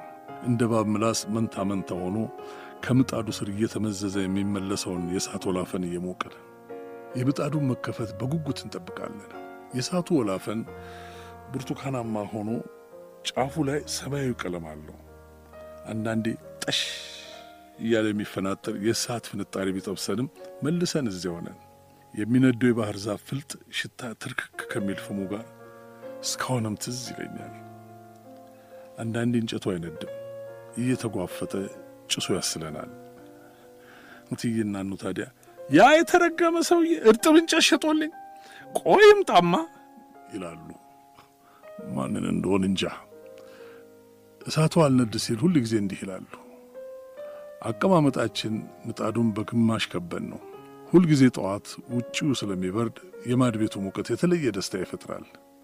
እትዬና ኑ የዚያ ሁሉ ማቲ አይን በጉጉት የሚጠብቀውን የምጣዱን አክምባሎ ሲከፍቱት ያደረ ባዶ ሆዳችንን የሚያላውስ ትኩስ የስንዴ ሽልጦ ሽታ የተሸከመ እንፋሎት ኩሽናውን ይሞላዋል። ያኔ ሁላችንም ያችን ማድ ቤት በጫጫታ እናደበላልቃታለን። እናኑ የእኔ ተራ ነው የኔ የኔ የኔ የኔ እያልን ዳንቴላችንን ዘርግተን እንራኮታለን። እትዬና ኑ ታዲያ በተለመደ የውሸት ቁጣ በቃ ውጡልኝ፣ ውጡልኝ፣ ውጡልኝ ይላሉ። ነግቶ እኛን ጥበቃ ከነ ምጣዳቸው እንዳልተሰየሙ ሁሉ ደሞ ነጋላችሁ እዚህ ሰዓት ላይ ተማግዳችሁ ዕድሜ ልኬን ዘብጥያ ልታስወረውሩኝ ነው እንዴ? ይቅርብኝ የእናንተ ሳንቲም ምን ነው ሸዋ ይላሉ። ጮታችን ግን አይቆምም። አንዱ ሌላውን ቀድሞ ከምጣዱ ላይ የሚወጡትን ትኩስ ሽልጦች ለመውሰድ ግብ ግብ ነው። እትዬና ኑ ታዲያ ማን ቀድሞ እንደመጣ ጠንቅቀው ስለሚያውቁ በስም እየጠሩ የምንፈልገውን ያህል ሽልጦ በቀጥታ ከምጣዱ ላይ ያነሱና ዳንቴናችን ላይ ይወረውሩልናል። ተራው የደረሰ ዕድለኛ የተወረወረለትን ሽልጦ እንደ ጎበዝ ግብ ጠባቂ በዳንቴሉ ይቀልባል። እትዬና ማን ምን ያህል ሽልጦ በየቀኑ እንደሚወስድ ከማወቃቸው የተነሳ አንዱ ሕፃን ከወትሮ በዛ ያለ ከወሰደ እንግዳ መጥቷል እንዴ ብለው ይጠይቁታል። ብዙውን ጊዜ የሚጠየቀው ሕፃን መልስ አዎ ነበር የሚሆነው። የደረሰው ሕፃን ትኩስ ሽልጦን ታቅፎ ብሩን ይከፍልና ወደ ቤቱ ይሮጣል። አሊያም ከጓደኛ ጋር ከመጣና ጓደኛው ካልደረሰው በቀጣዩ ዙር እስኪደርሰው ድረስ ዳቦውን ታቅፎ እሳቱን እየሞቀና ወሬውን እየሰለቀ ይጠብቃል። በየቀኑ ለዓመታት ይኸው ነበር የጠዋት ልምዳችን።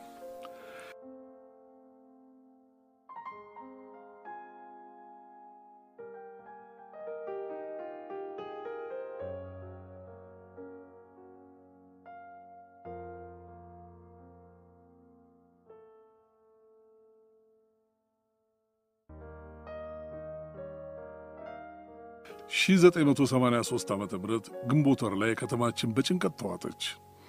እዚህና እዚያ የጦርነት ወሬና የስጋት ሹክሹክታ ሆነ።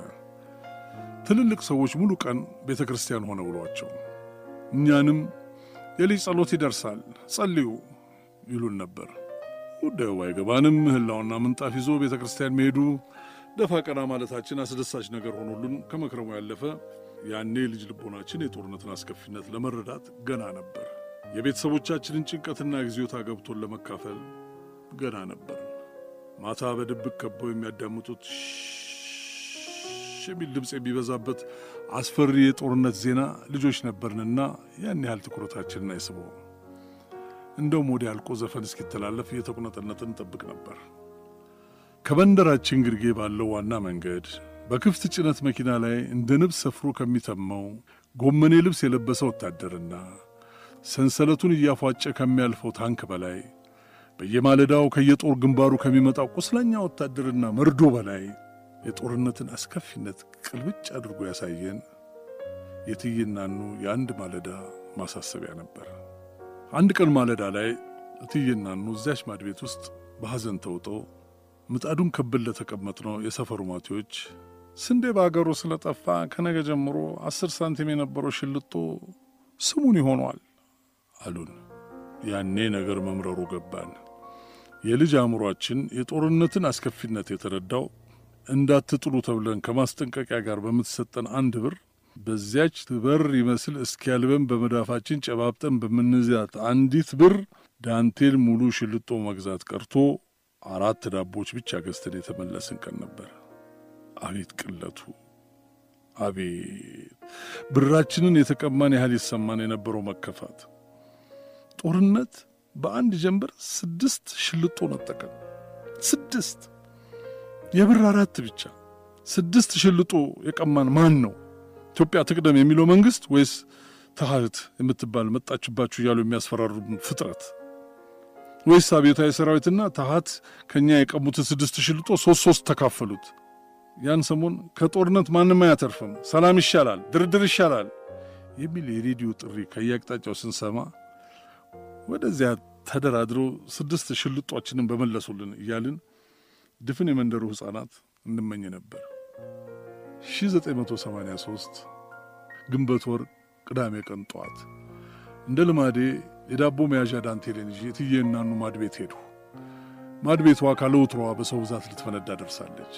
ይባስ ብሎ አንድ ሰው ብቻ የሚወስደው የሽልጦ ብዛት ለወትሮ ለአምስት ልጅ የሚበቃ ነበር። ትላልቅ ሰዎች ሳይቀሩ እናኑ የሚሆን አይታወቀውም። ጨምሪበት እስቲ እያሉ ያፍሱታል። አንድ በዕድሜ ከኛ የሚበልጥ ያሬድ የሚባል ልጅ የእግር ኳስ ቡድን አሰልጣኝ ወሬውን ከየት እንደሰማው እንጃ። ለተወሰነ ሕፃናት ዛሬ ታህት ጦር ትከፍትብናለች፣ ማንም ሜዳ እንዳይሄድ፣ የዛሬው ጨዋታ ተሰርዟል፣ እግዚአብሔር ለዛ ካበቃል ሌላ ጊዜ እንጫወታለን አለ። ታህት ሽልጧችንን ከቀማችን በኋላ ምን ፍለጋ ጦርነት እንደምትከፍት ብናወጣ ብናወርድ ሊገባን ስላልቻለ ሁሉንም ሽልጦ ልትወስድብን ነው በማለት ደመደምን። የብር አራት የነበረው ሽልጦ ከጦርነቱ በኋላ የብር ምንም ምናልባትም ብርና ዳንቴላችን ሳይቀር ተቀማን ይሆናል ተባባልን።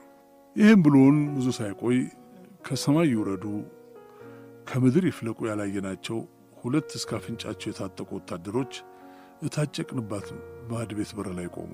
ከጫማቸው ጀምሮ ራሳቸው ላይ እስከደፉት የወታደር መለዮ መላ ሰውነታቸው ሽሯማ መልክ ባለው አቧራ ተሸፍኗል። የኢትዮጵያ ጦር ሰራዊት ወታደሮች ነበሩ። በወገባቸው ዙሪያ ላይ ዘለቦቶቻቸው የተንጠለጠሉና በተራመዱ ቁጥር የሚጨለጨሉ የእጅ ቦምቦች፣ የውሃ ኮዳ፣ የተጠቀለለ ገመድና ጫፉ ታፋቸው ላይ ደረሰ ባለሰገባ ሳንጃ የታጠቁ አንዱ ወታደር መትረየስ የሚባለውን መሳሪያ ከተጠቀለለ ባለ ብዙ ጥይት ዝናር ጋር ትከሻው ላይ ተሸክሟል። ለዚህ ሁሉ ጥይት የሚበቃ ጠላት ከየት ሊመጣ ነው እያልኩ አስባለሁ። ሌላኛው ታጣፊ ክላሽንኮቭ ጠመንጃ ትከሻው ላይ አንግቷል። ሁለቱም ሰውነታቸው ዝሎ ከንፈራቸው ደርቋል። የአንዱ ወታደር ልብስ ግራ ክንዱ ላይ ተተርትሮ እጁ ደብዘዝ ያለ የደም ነጠብጣብ ባለበት ነጭ ፋሻ ስለተጠመጠመ መቁሰሉ ያስታውቃል። በማድ ቤቷ ግራ በኩል የተቀመጡት ልጆች በእነሱ አቅጣጫ የመውጫ ክፍተት ስለነበር ቀስ በቀስ ሽልክ ሽልክ ሽልክ እያሉ ወደ ቤታቸው ፈረጠጡ። ጥቂት ልጆች ብቻ ቀረን። እኛም የቆየነው ወታደሮቹ መውጫችን ላይ ስለቆሙ ማለፊያ የማርያም መንገድ አተን እንጂ ወደን አልነበረም። በቃ ጨረሱ ብለን ተሳቀ እንደተቀመጥን ከወታደሮቹ አንዱ በሚያሳዝን ድምፅ እናቴ እንደምን አደሩ? የኢትዮጵያ ወታደሮች ነን። ጦርነት ከርመን መመለሳችን ነው። ፍራንክም ምንም የለንም። እህል ከቀመስን ሁለት ቀናችን። ትንሽ ዳቦ ስጡን አለ። እትዬ እናኑ ደረታቸውን እየደቁና እኔን እኔን እኔን እኔን እኔን እኔን እኔን እያሉ ቸኩለው ከመቀመጫቸው ሲነሱ ሳንቲም የሚያስቀምጡበት ባለ ክዳን ጠርሙዝ ጉልቻው ላይ ወድቆ ክዳኑ በመከፈቱ ሳንቲሞቹ እየተቅለጨለጩ ወደ እሳቱ ተሞጀሩ። እትዬ እናኑ ሳንቲሞቹን ለማንሳት እንኳን ሳይጨነቁ እየተጣደፉ ከማድ ቤት ወጡና ወታደሮቹን በር ላይ የተቀመጠ አሮጌ የልብስ ማጠቢያ የመኪና ጎማ ላይ አረፍ እንዲሉ አድርገው ከቤት የኒኬል ሳህንና በፕላስቲክ ኩባያዎች እርጎ ይዘው ተመለሱ። ትኩሶቹን ሽልጦዎች ሳህኑ ላይ አድርገው ዳቦንም እርጎንም ቀመስ አደረጉና ለወታደሮቹ ሰጧቸው። ወታደሮቹ አንድ ሁለት ጊዜ ገምጠው እርጎውን ፉት እንዳሉ እጁ በፋሻ የተጠቀለለ ወታደር ለማገዶ የተከመረውን የባህር ዛፍ እንጨት ደገፍ ብሎ አይኖቹን ጨፈነ። እንቅልፍ የወሰደው ይመስለኛል። እጁ ላይ የያዛትን ሽልጦ እንኳን አላጋመሳትም። ሌላኛው እትዬ እናኑ ጋር ማውራት ጀመረ። ሸጡን አለ። እንደ ከብት እየነዱ አስከበቡን። ስንቅ የለ፣ ውሃ የለ። ከጦርነቱ ይልቅ ውሃ ጥሙ ፈታን፣ አስጨረሱ። ወንድ ልጅ በየሜዳው ውሃ ውሃ እንዳለ ቀረ። የቀረነውም ነፍሳችንን ለማዳን ተበታተንን። አገሪቱ አብቅቶላታል። ለወንበዴ ሸጧት። ከእንግዲህ ምን አገር አለን? የልጆቼን አይን ለማየት ነው የምመኘው። ዋጋ የለውም፣ ዋጋ የለውም ብሎ በቁጭት ተብከነከነ። እንደው ወዴት ነው አገራችሁ ብለው ጠየቁት እትዬናን። እኔ ደብረ ብርሃን ነኝ እናቴ፣ እሱ ወደ ወለጋ ነው። ተመቶ ጢሻ ውስጥ ደሙ ሲፈስ ነው ያገኘሁት። መቼስ ለአንዲት አገር ነው የተዋደቅን። ከደረሰልኝ እስኪያገግም ከኔው ዘንድ ሰንብቶ ሲረጋጋ ወደ ቤተሰቡ ይሄዳል ብዬ ነው። አሁን ታዲያ ይሁ ጉድ ተሸክማችሁ ትችላላችሁ።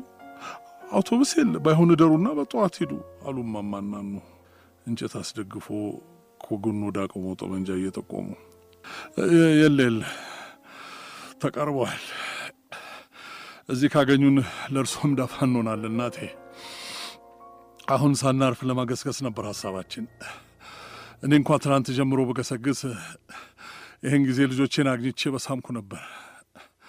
እሱ ግን ብዙ ደም ፈሶታል። ክንዱን ተመታ። ትቼው አልሄድም ብዬ ነው። እንግዲህ ጫካ ጫካውን ከሄድን ገብተን እናድራለን አለ ወደተኛው ጓደኛው እየጠቆመ ሲያወራ፣ ትንፋሹም አረፍተ ነገሩም ቁርጥ ቁርጥ ይላል። ትንሽ አርፈው አመስግነው ሊሄዱ ሲነሱ እትዬናኑ ትኩሱን ዳቦ እያጠፉ ያዘሉት የወታደር ማሲኖዳ ውስጥ እስኪበቃቸው አስያዟቸው። ኮዳቸውንም ውሃ ሞሉላቸው።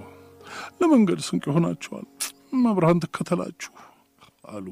ወታደሮቹ አመስግነው በደከመ እርምጃ ወጥተው ሄዱ። ለምን እንደሆነ እንጃ ሽልጦ ያስኩበትን ዳንቴል እንዳቀፍኩ ቀስ እያልኩ ከኋላቸው ተከተልኳቸው። እያዘገሙ ኳስ ወደምንጫወትበት ሜዳ የሚወስደውን አቀበት ተያያዙት። ኳስ ሜዳውን አልፎ ወደ ከተማ መውጫ በር የሚወስድ አቋራጭ መንገድ አለ። ዋናውን መንገድ ተከትሎ መሄድ ለአደጋ ስለሚያጋልጥ በአቋራጭ ከከተማው ለመውጣት ሳያስቡ አልቀሩም። እኔስ ሰፈሬ ነው፣ እነሱ መንገዱን እንዴት አወቁት እያልኩ አስባለሁ። ትንሽ እንደተከተልኳቸው ቆምኩና ከእይታዬ እስኪሰወሩ ድረስ በዓይኔ የሸኘኋቸው። ወደ ቤቴ ሲሄድ ከተማው ጭር ብሏል። መኪናም ሆነ ሰው አይንቀሳቀስም። አልፎ አልፎ መንገዱን አቋርጠው የሚሮጡ ውሾች ወዲያ ወዲህ ይላሉ። ሁሉም ነገር አስፈሪ ሆኗል። ዳንቴሌን እንዳቀፍኩ ወደ ቤቴ ሮጥኩ። እቤት ደርሼ እኔን ፍለጋ ልትወጣ መንገድ ለጀመረችው እናቴ ስለ ወታደሮቹ እያወራኋት እያለ ከተማችን በድንገተኛ የከባድ መሳሪያ ፍንዳታ ተንቀረቀበች። እቤት በገባሁበትና ፍንዳታው በተሰማበት ጊዜ መካከል የነበረው ልዩነት አስር ደቂቃ እንኳን አይሞላም ነበር። ከዚያች ደቂቃ ጀምሮ ለተከታታይ አራት ሰዓታት የነፍስ ወከፍ መሳሪያዎች ተንጣጡ። የሞርተር አረሮች እያጓሩ በቤታችን ጣሪያ ላይ እያለፉ ምድርና ሰማይ የተቀላቀሉ እስኪመስል ድረስ አካባቢውን በፍንዳታ ናጡት። በአቅራቢያው የሚያርፉት ፍንዳታዎች የሚያስነሱት የአሸዋና የድንጋይ ፍንጥርጣሪ የቤታችን ጣሪያ ላይ ሲበተን ከነ ነፍሳችን የተቀበርን ያህል ስሜት ነበር የሚሰማን። ያፏጭ በላያችን ላይ የሚያልፈው የሞርተር አረሩ ከአሁን አሁን አንዱ ቤታችን ጣሪያ ላይ አረፈ እያልን በፍርሃት እንደተሸማቀቅን ያ ሁሉ ፍንዳታና ተኩስ ድንገት ጸጥ ብሎ ቆመ። እንደ ድንገተኛ አጀማመሩ ጸጥ ያለውም ድንገት ነበር። ከፍንዳታው በላይ ዝምታው ያስፈራ ነበር። ጆሮዬን ስለደቀደቀኝ ደጋግሜ በማዛጋት ጆሮዬ እንዲከፈት ሞከርኩ። በዝምታው ድንገት ደንቆሮ ይሁን አይሁን ለማረጋገጥ ደቂቃዎች ወስዶብኝ ነበር። እናቴ በሽክሹክታ ስጠራኝ ነበር አለመደንቆሬን ያረጋገጥኩት። የውጭው ዝምታ የሰው ዘር በሙሉ አልቆ ብቻችንን የቀረን እስኪመስለን ድረስ አስፈሪ ነበር። ወዲያው ግን እየተጫጫሁ የሚያወሩና የሚሮጡ ሰዎች የኮቴ ድምፅ፣ ወታደራዊ መገናኛ ሬዲዮ፣ የታንክ ሰንሰለቶች ፍጭት የመንደሩን አየር ሞላው። አልፎ አልፎ ከሩቅ ከሚሰማ ከባድ መሳሪያ ድምፅ በቀር ዝምታ ሆነ። ለምን ያህል ጊዜ በዚያ ሁኔታ ውስጥ እንደቆየን እንጃ። መጀመሪያ ሰዎች በራቸውን ከፍተው ሲወጡ ሲጢጥ የሚል ድምፅ መሰማት ጀመረ። ቀጥሎ በር እየተንኳኳ ተረፋችሁ ሆይ እያሉ ሲጠያየቁ በመስማቴ ዘልዬ ወጥቼ ሁሉንም ጎረቤቶቻችንን እያቀፍኩ የመሳም ምኞት አደረብኝ። የጎረቤቶቻችንን ድምፅ ስንሰማ ቀስ በቀስ ሁላችንም ወጣን። ለመጀመሪያ ጊዜ ተሃህት የምትባለውን ፍጥረት በዓይናችን አየናት። የሰፈራችን ሰዎች ገንባሌ ያጠለቁና ጸጉራቸው የተንጨባረረ ባለቁምጣ ተዋጊዎችን እየጨበጡ ሰላም ይሏቸዋል። እንዲያው ወጉ አይቁርብኝ ብዬ ፊት ለፊቴ ክላሽንኮቭ ታጥቃ ለቆመች ሴት ታጋይ እጅን ዘረጋሁላት። ፈገግ ብላ ጨበጠችኝ። ከግር እስከ ራሷ በግርም ታየዋት። ቆይቼ ምን እንደምላት እያሰብኩ እንደ ተፋጠጥን የሰፈሩ ሰዎች እየተጫጫሁ ወደ ኳስ ሜዳ ሲሮጡ በማየቴ ያችን ሴት ታጋይ ትቻት ሰዎች ወደሚሮጡበት አቅጣጫ አብሬ መሮጥ ጀመርኩ። በኳስ ሜዳችን ላይ በስተደቡብ በኩል ተወላግዶ በተተከለ የእንጨት ጎል ስር ያውም የኔ ግዛት የነበረ በበረኝነት ስወድቅ ስነሳ የኖርኩበት ድንበሬ ልክ በረኛ የሚቆምባት ቦታ ላይ የሁለት ወታደሮች አስከሬን በደም ተጨማልቆ ወድቋል። አንዱ እግሩን አጠፍ አድርጎና በሆዱ ተደፍቶ ከላይ የለበሰው ቅጠልያ ካኪ ወደ ላይ በመሰብሰቡ ጀርባው በከፊል ተራቅቷል። ሌላው በጀርባው ወድቋል።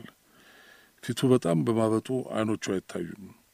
በፋሻ የተጠቀለለው ክንዱ ደረቱ ላይ አርፏል። ከአንገቱ ስር ጀምሮ በቀጭኑ የወረደ ደም ደርቆ እንደ ረዥም ጥቁር ገመድ አፈሩ ላይ ተዘርግቷል።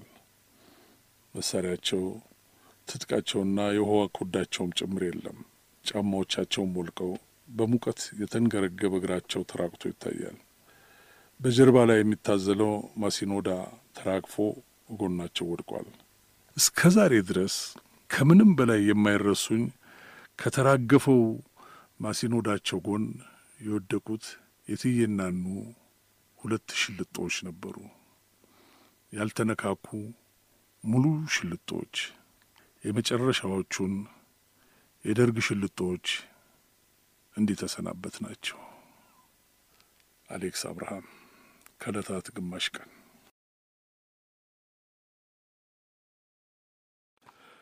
ከዕለታት ግማሽ ቀን። አሌክስ አብርሃም መስከረም 2013 ሽንቁር። እያፈርኩ ለሰው አላወራውም እንጂ ረዥም የትዝታ እጁን እየላከ የዛሬ ኑሮዬን የሚፈተፍትና ከአእምሮዬ የማይጠፋ አንድ ጉዳይ አለ። በየቀኑ በምክንያትም ካለ ምክንያትም ውልብ እያለ ትዝ ሳይለኝ ውሎ አያውቅም። ቆይቷል። ከዚያ ወዲህ ስንትና ስንት ነገር በእድሜ ማገርና ቋሚ ላይ እንደ ጭቃ ተለስኖ እንደ አሸዋና ሲሚንቶ ተገርፎ ደንዳና ወጣት ሆኛለሁ። ግን ያ ትዝታ ዛሬም ድረስ ከነ ትኩስነቱ ልቤን እንደ ቃልቻ ዲቤ ከሚያስደልቃት ፍርሃት ከቀላቀለ ጉጉት ጋር በውስጤ ተዝናንቶ ተቀምጧል። ለማንም አላወራሁትም። እንኳንስ ለሌሎች ላወራው ለራሴም እንደ ፎቶ ካሜራ ብርሃን ብልጭ ከሚል ቅጽበት አልፎ በውስጤ ቃል ሆኖ እንዳይወለድ ፊት ነስቼው ነው የኖርኩት። ትምህርት ቤት የተዘጋበት የክረምት ወቅት ነበር። ያ ክረምት ከዚያ በፊት እንዳሳለፍኳቸው የተለመዱ አይነት የክረምት ወቅቶች አልነበረም። ለእኔ የሆነ ነገሬ ሳይመለስ የተቀየረበት ክረምት ነበር። ከሰፈር ልጆች ጋር ተሰባስበን ጭቃውን ከሰማይ እንደወረደ መና በጉጉት እያድበለበልን የምንወራወርበት ክረምት አልነበረም። በጭቃና በውሃ የላቆጠ ኳስ እየጠለዝን የምንጨዋወትበት ክረምትም አልነበረም። በዚያ ክረምት የስምንተኛ ክፍል ሚኒስትሪ ፈተና ወስደን ወደ ዘጠነኛ ክፍል የመሸጋገሪያ ወቅታችን ላይ ነበርን። በየክረምቱ የምናቋቁመውና በየዓመቱ እየፈረሰ እንደገና የምንመሰርተውን የእግር ኳስ ቡድን እንደገና ለመመስረት ቸል ያልንበት ክረምት ነበር። ይልቅ ኳስ ተከትለው የሚቃብዙ በድንጋይ መተን የምናባረራቸውን ወፎች አንጋጠው በየዛፉና በየቤቱ ጣሪያ ላይ የሚፈልጉ አይኖቻችን ተልከው በሚያልፉና እኩዮቻችን በሚሆኑ ልጃገረዶች ላይ የሚንከራተቱበት ከፍ ባሉና በደረሱ ሴቶች ላይ የሚንከባለሉበት ልዩ ክረምት ነበር። እንዴት ነው ሶስት መቶ ስልሳ አምስት ቀናት ይሄን ሁሉ የለውጥ ያመጡብን? እንዲያውም ብዙዎቻችን በቁመትም በክብደትም ቅንጣት ያህል ጭማሬ ሳናሳይ ምናችን ነው እንዲህ ከውስጣችን ተቀይሮ አዲስ አመል ያሸከመን? ዛሬም ድረስ የጉርምስናችን ቅኔ ለምን በዚያች ክረምት እንደተቀኘ ባወጣ ባወርድ አልተገለጠልኝም። ብቻ ስንጎረምስ ትዝ ይለኛል። በዚያ ክረምት ነው የጎረመስ ነው። ልክ ሰው ቁመቴ ያደገባትን ቀን ሰዓትና ደቂቃ ሂደቱን ሳይሆን ቅጽበቱን እንደ ሬዲዮ አንቴና ድንገት ቁመት የተመዘዘባትን ቅጽበት አስታውሳታለሁ ቢል እንደሚገርመው የጎረመስንባትን ጧት ማስታወሴ ይገርመኛል። እንግዲህ ተመልሼ ሳሰላው አስራ ስድስት ዓመት ገደማ ሆነው አንድ ጠዋት ፈተና እንደ ትላንት ጨርሰን እንደ ዛሬ አባ ኃይሉ በረንዳ አባ ኃይሉ ሸገኔ ሱቅ የምትባለው ባለቤት ናቸው። ከሱቋ ግራና ቀኝ ረጅም የግንብ ውሃ ልክ ያላት አንዳንዴ ሰው እንዳይቀመጥባት የተቃጠለ ጥቁር ነዳጅ የሚፈስባት ድድ ማስጫ ነገር። አምስት የምንሆን የሰፈር ልጆች አዲስ ምልምል ጎረምሶች ተቀምጠናል። ኃላፊ አግዳሚውን እየቃኘን ነበር። የዚያኑ ቀን ገና አይናችን በተአምር የበራልን ይመስል ሁሉን ነገር በተለይ ግን ሁሉን ሴት በተለይ ሁሉን ወጣት ሴት በጉጉት እንመለከታለን። እኛ ትምህርት ቤት ታጉረን ስንውል ምን መድኃኒት ቢረጩባቸው ነው ሴቶች ሁሉ እንዲያማሩት ሳንል አልቀረንም። በሦስት መቶ ስልሳ አምስት ቀናት ምን የሚሉት ኬሚስትሪ በሰውነታቸው ውስጥ ቢቀናበር ነው ቅልቦች ሲጫወቱ የነበሩ የሰፈራችን ሴቶች እንዲህ ሙሉ ሴት ሆነው አረማመዳቸው ተቀይሮ ሽንጣቸው የሚመዘዘው ጡቶቻቸው ከፊት ቀድሞ እየተንሳፈፉ አየር የሚያነፈንፉት? ለምንስ ነው የቡሄ ዳቦ ሲናጠቁን መስቲካና ከረሜላ እንድናካፍላችሁ ሲለማመጡን እንዳልነበር አይናችንን ማየት አፍረው በመሽኮርመም አየት የሚያደርጉንና ሳይናገሩን የሚያልፉት? በዚያ ክረምት ነበር እንዴ ጾታ የታደለውና ሴት መሆናቸው ትዝ ያላቸው? በዚያ ክረምት የዘነበው ዝናብ ምን ተአምር ተበጥብጦበት ነበር? ያኔ ነው በማየት ሱስ ተለክፈን በበረንዳዋ ፍቅር የወደቅ ነው። ሕይወት ጦርነት ነው። አነሰም በዛም እኛም ወታደሮች ያቺ በረንዳ የወላጅና የበላዮቻችንን አትንኩ፣ አትቅመሱ ትዕዛዝ በዓይንም ቢሆን ልንጥስ የከተምንባት ምሽጋችን ነበረች። ፀሐይ ገብታ ቀኑ ሊመሻሽ ሲል ተሰባስበን በረንዳዋ ላይ እንኮለኮላለን። ኮልኮሌ ሁሉ ይሉናል የበረንዳዋ ባለቤት አባ ኃይሌ። ሰባተኛ ክፍል ሶስት ጊዜ ደግማ የማታ ትምህርት ቢሻላት ተብሎ የማታ ተማሪ የሆነችው ህሊና የምትባለው የሰፈራችን ልጅ አንዲት ደብተር በቄንጥ አንጠልጥላ አቋሙ ከሚያምር ልጅ ጋር ወደ ትምህርት ቤት ስትሄድ አይተናል። ደግሞ ሲመሻሽ ሲራመድ ጎበጥ ጎበጥ ከሚልና በቁመት ከሚያንሳት ልጅ ጋር ከትምህርት ቤት ስትመለስ ቀይ ብርሃን እየተፉ መንገዱን በቀይ ወጋገን በሚያጨቀዩት የመንገድ ዳር መብራቶች የበለጠ አምራ አይተናል። በየቀኑ የሚወስዳት ሌላ የሚመልሳት ሌላ ወንድ ሲንጋጋ ታዝበን በትምህርቷ የሰነፈችው ከወንዶች ጋር እየተንዘላዘለች ነው የሚባለውን የሰፈራችንን ሐሜት እውነት ነው ብለን አምነናል። ደግሞ ሰሎሜ የምትባል ቆንጆ ቀይ ሴትዮ ከሰፈራችን ነዋሪ ሁሉ ብቸኛ መንግስት ስራ ያላትና ጉልበቷ ላይ የሚቆም ጉርድ ቀሚስ የምትለብስ ባለትዳር ሴት ከባሏ አስታጥቄ ጋር ከስራ ሲመለሱ የዕለት ትዕይንታችን የዘውትር ግብአት ነበሩ። ሁል ጊዜ በፌስታል የሆነ ነገር አንጠልጥሎ ነበር ወደ ቤት የሚገቡት። ፍቅረኛሞች ከባለትዳሮች የሚለዩት ወደ ቤት ሲገቡ አንዳች ነገር በማንጠልጠል ሳይሆን አይቀርም። ለእኔ ግን የዘውትር የአይኖቼ ረሃብ አንዲት ሴት ነበረች። ፖሊስ ናት። ኢንስፔክተር መንበረ የምትባል ለምን እንደሆነ እንጃ ያቺ ሴት ስታልፍ ካላየው ቋጥኝ የሚያህል ድብርት ተጭኖኝ ነበር ወደ ቤት የምገባው። ደግነቱ ከሰፈራችን በላይ ከነበረው አራተኛ ፖሊስ ጣቢያ ልክ አስራ አንድ ሰዓት ተኩል ሲሆን ወጥታ በፈጣን እርምጃ በመንገዱ ማለፉ አይቀርም።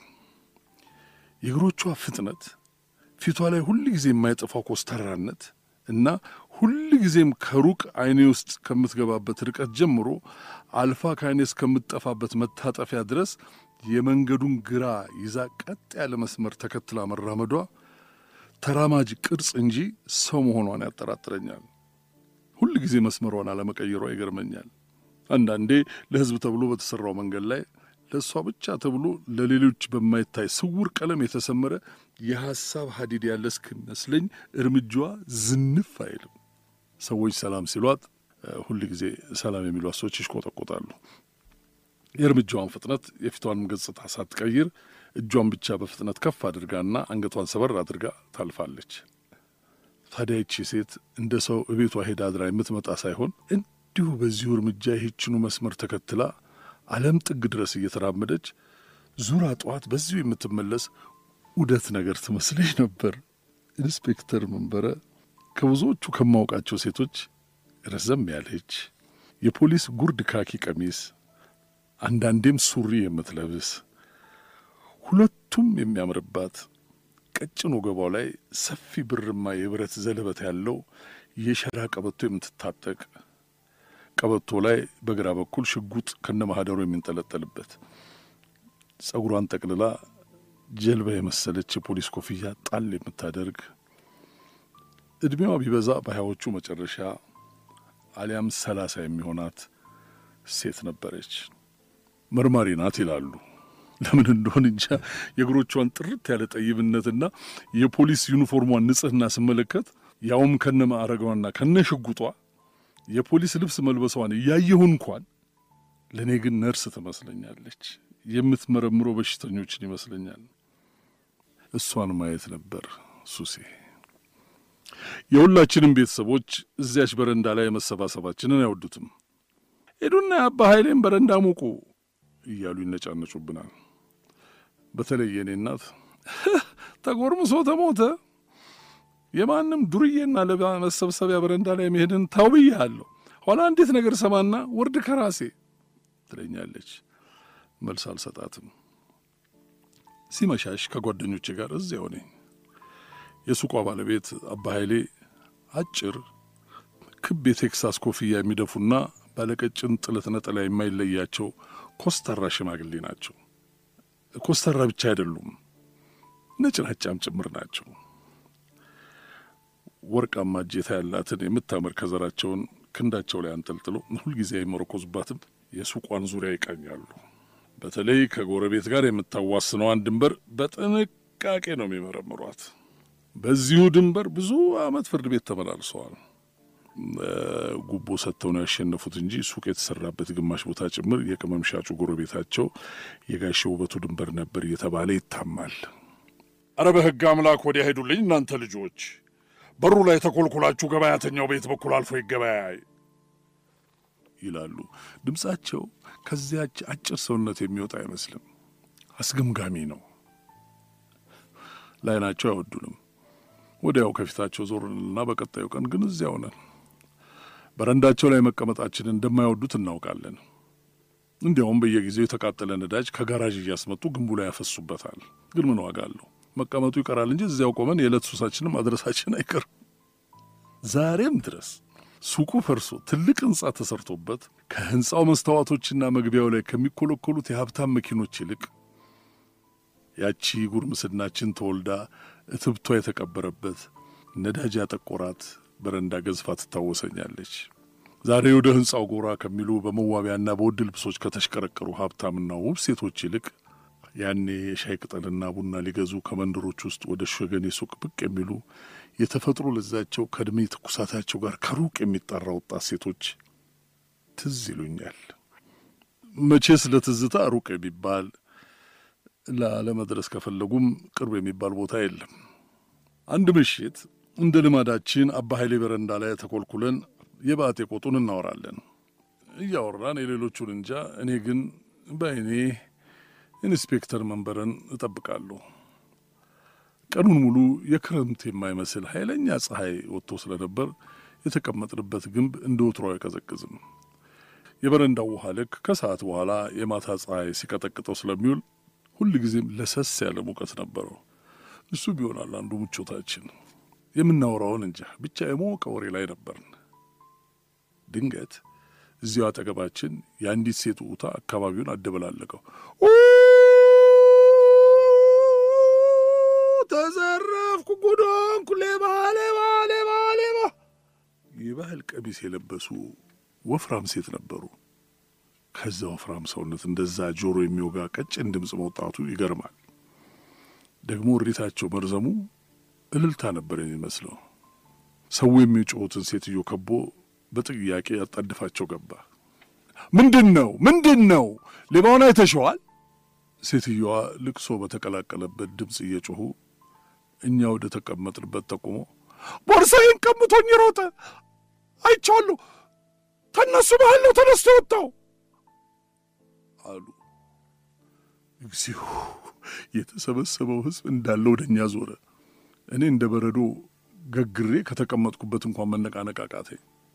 አንድ ሽበታም ሰውዬ ያዟቸው ወመኔ ሁሉ ብለው ፉከራ በሚመስል ድምፅ ሲጮኹ ጓደኞቼ እንዳንዳች ነገር ከጎኔ እየተስፈነጠሩ እግራቸው ወደ መራቸው ተፈተለኩ።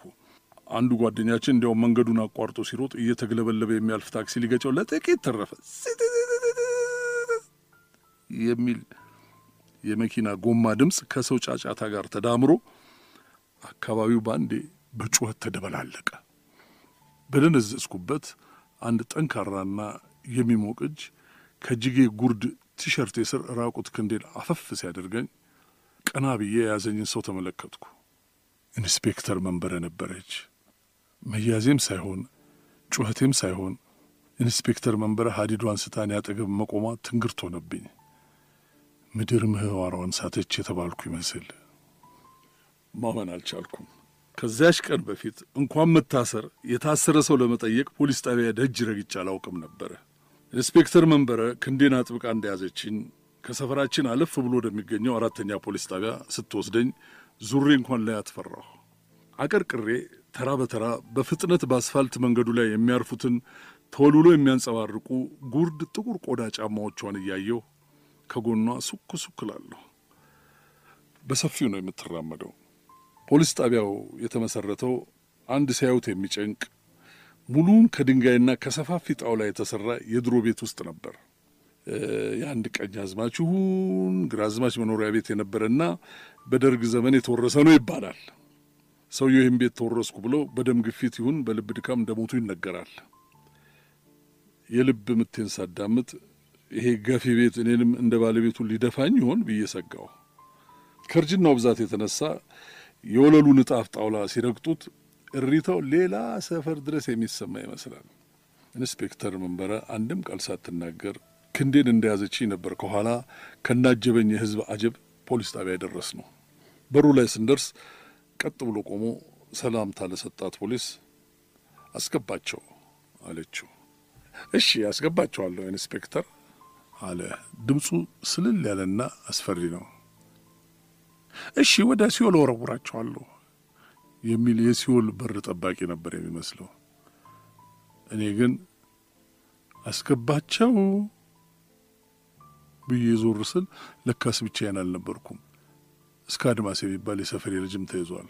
ፖሊሱ ከኢንስፔክተር መንበረ ተቀብሎ ከእሷም በጠበቀ አያያዝ ክንዳችንን ጨምድዶ እያመናጨቀ በሚንቋቋው አሮጌ የጣውላ ደረጃ ቁልቁል ወሰደና ከዋናው ቤት ስር ያለ ሰፊ ክፍል ውስጥ ገፋ አድርጎ አስገብቶ ከውጭ ቆለፈብን። ይሄ ክፍል እኒያ በደም ግፊት የሞቱ ሰውዬ ሲያሰሩት ለአንዳንድ ዕቃ ማስቀመጫ ብሎ ሳይሆን አይቀርም። ጣሪያው በጣም ቅርብ ነው። እጄን ብዘረጋና ትንሽ ዘለል ብል እነካዋለሁ። እንግዲህ የታሰርንበት ክፍል ጣሪያ የዋናው ቤት የጣውላ ወለል ነው። ሰዎች ከበላያችን ሲረማመዱ የሚከነክን ልም አቧራ ይራገፍብናል።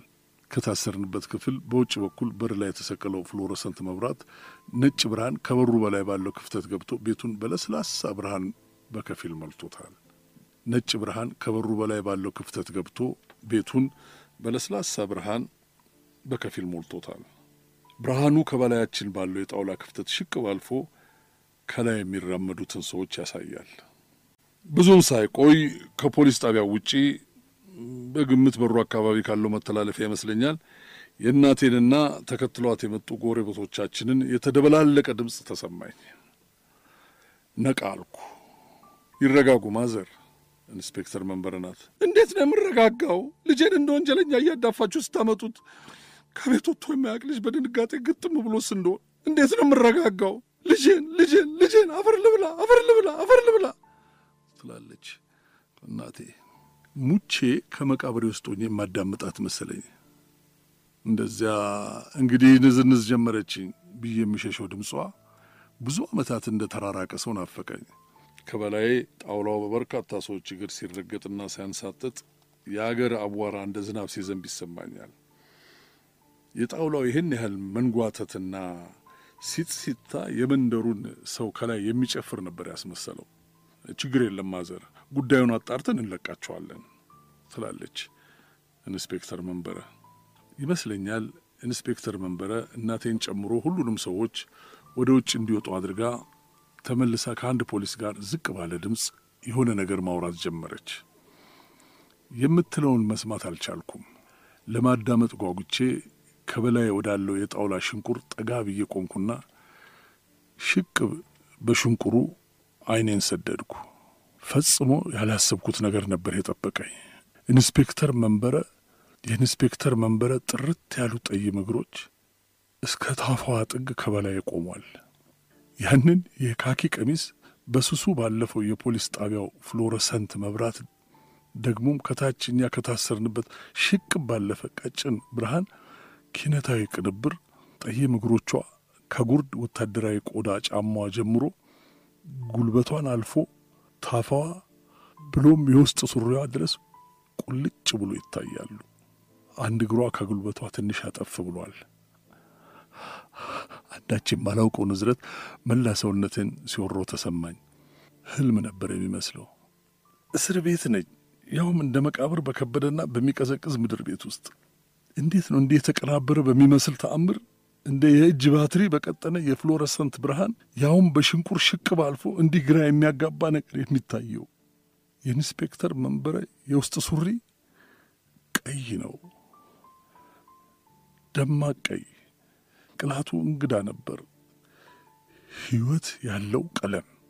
እግሮቿ ወደ ላይ ወደ ታፋዋ ቀላ ይላሉ።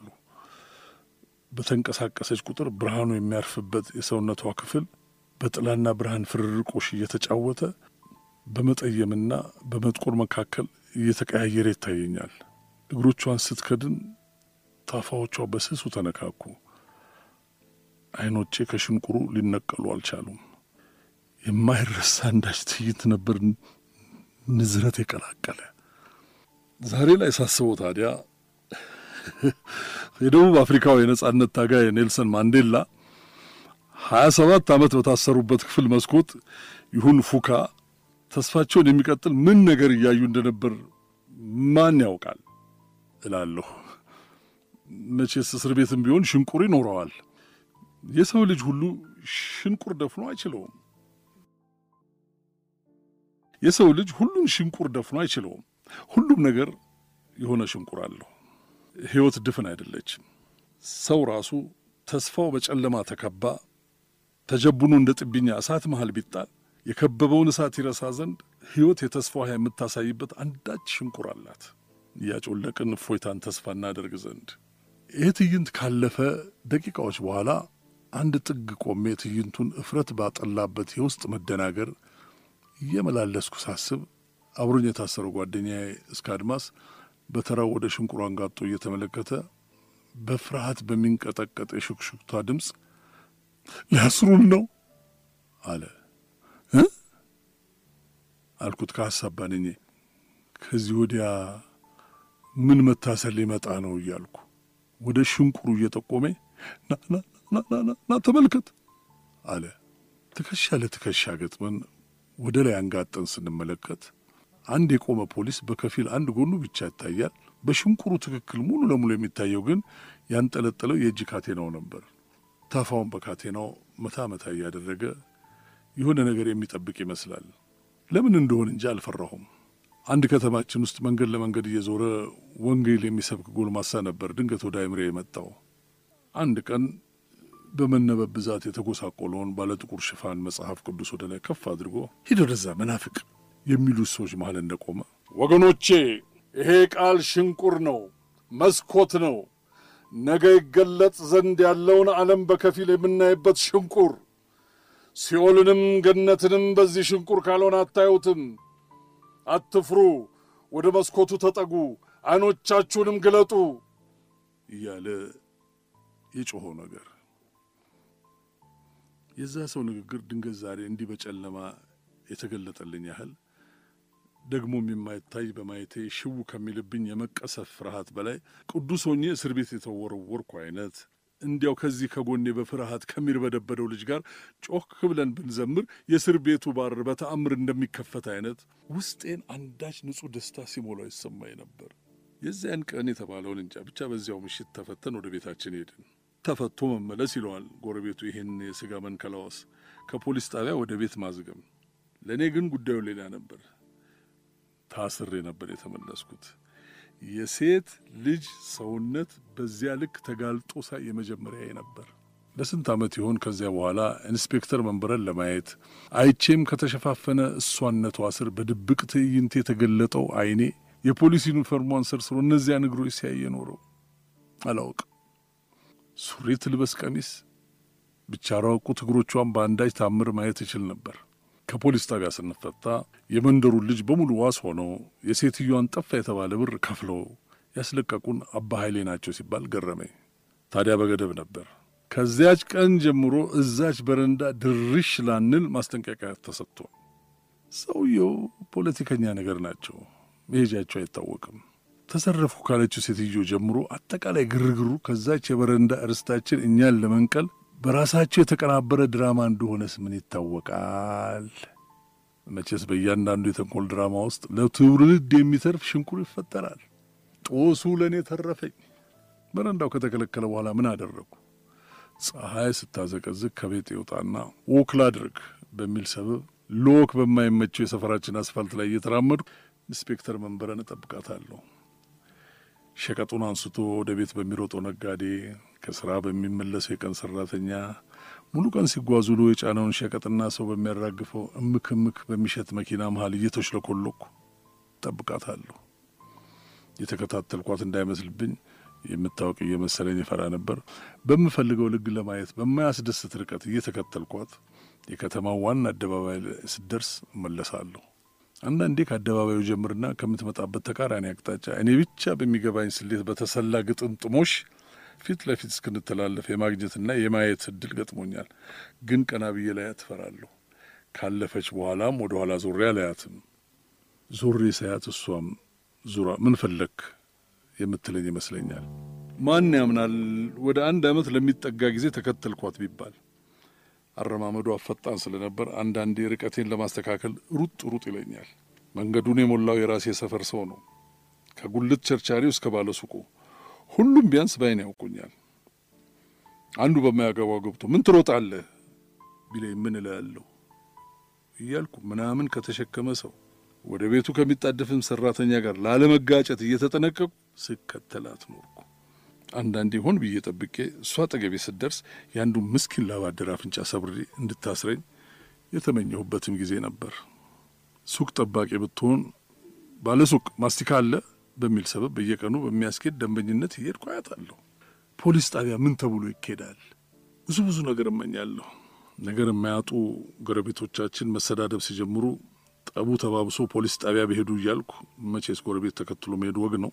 ምን አለ እኔስ የምስክርነት ወጉ ቢደርሰኝ።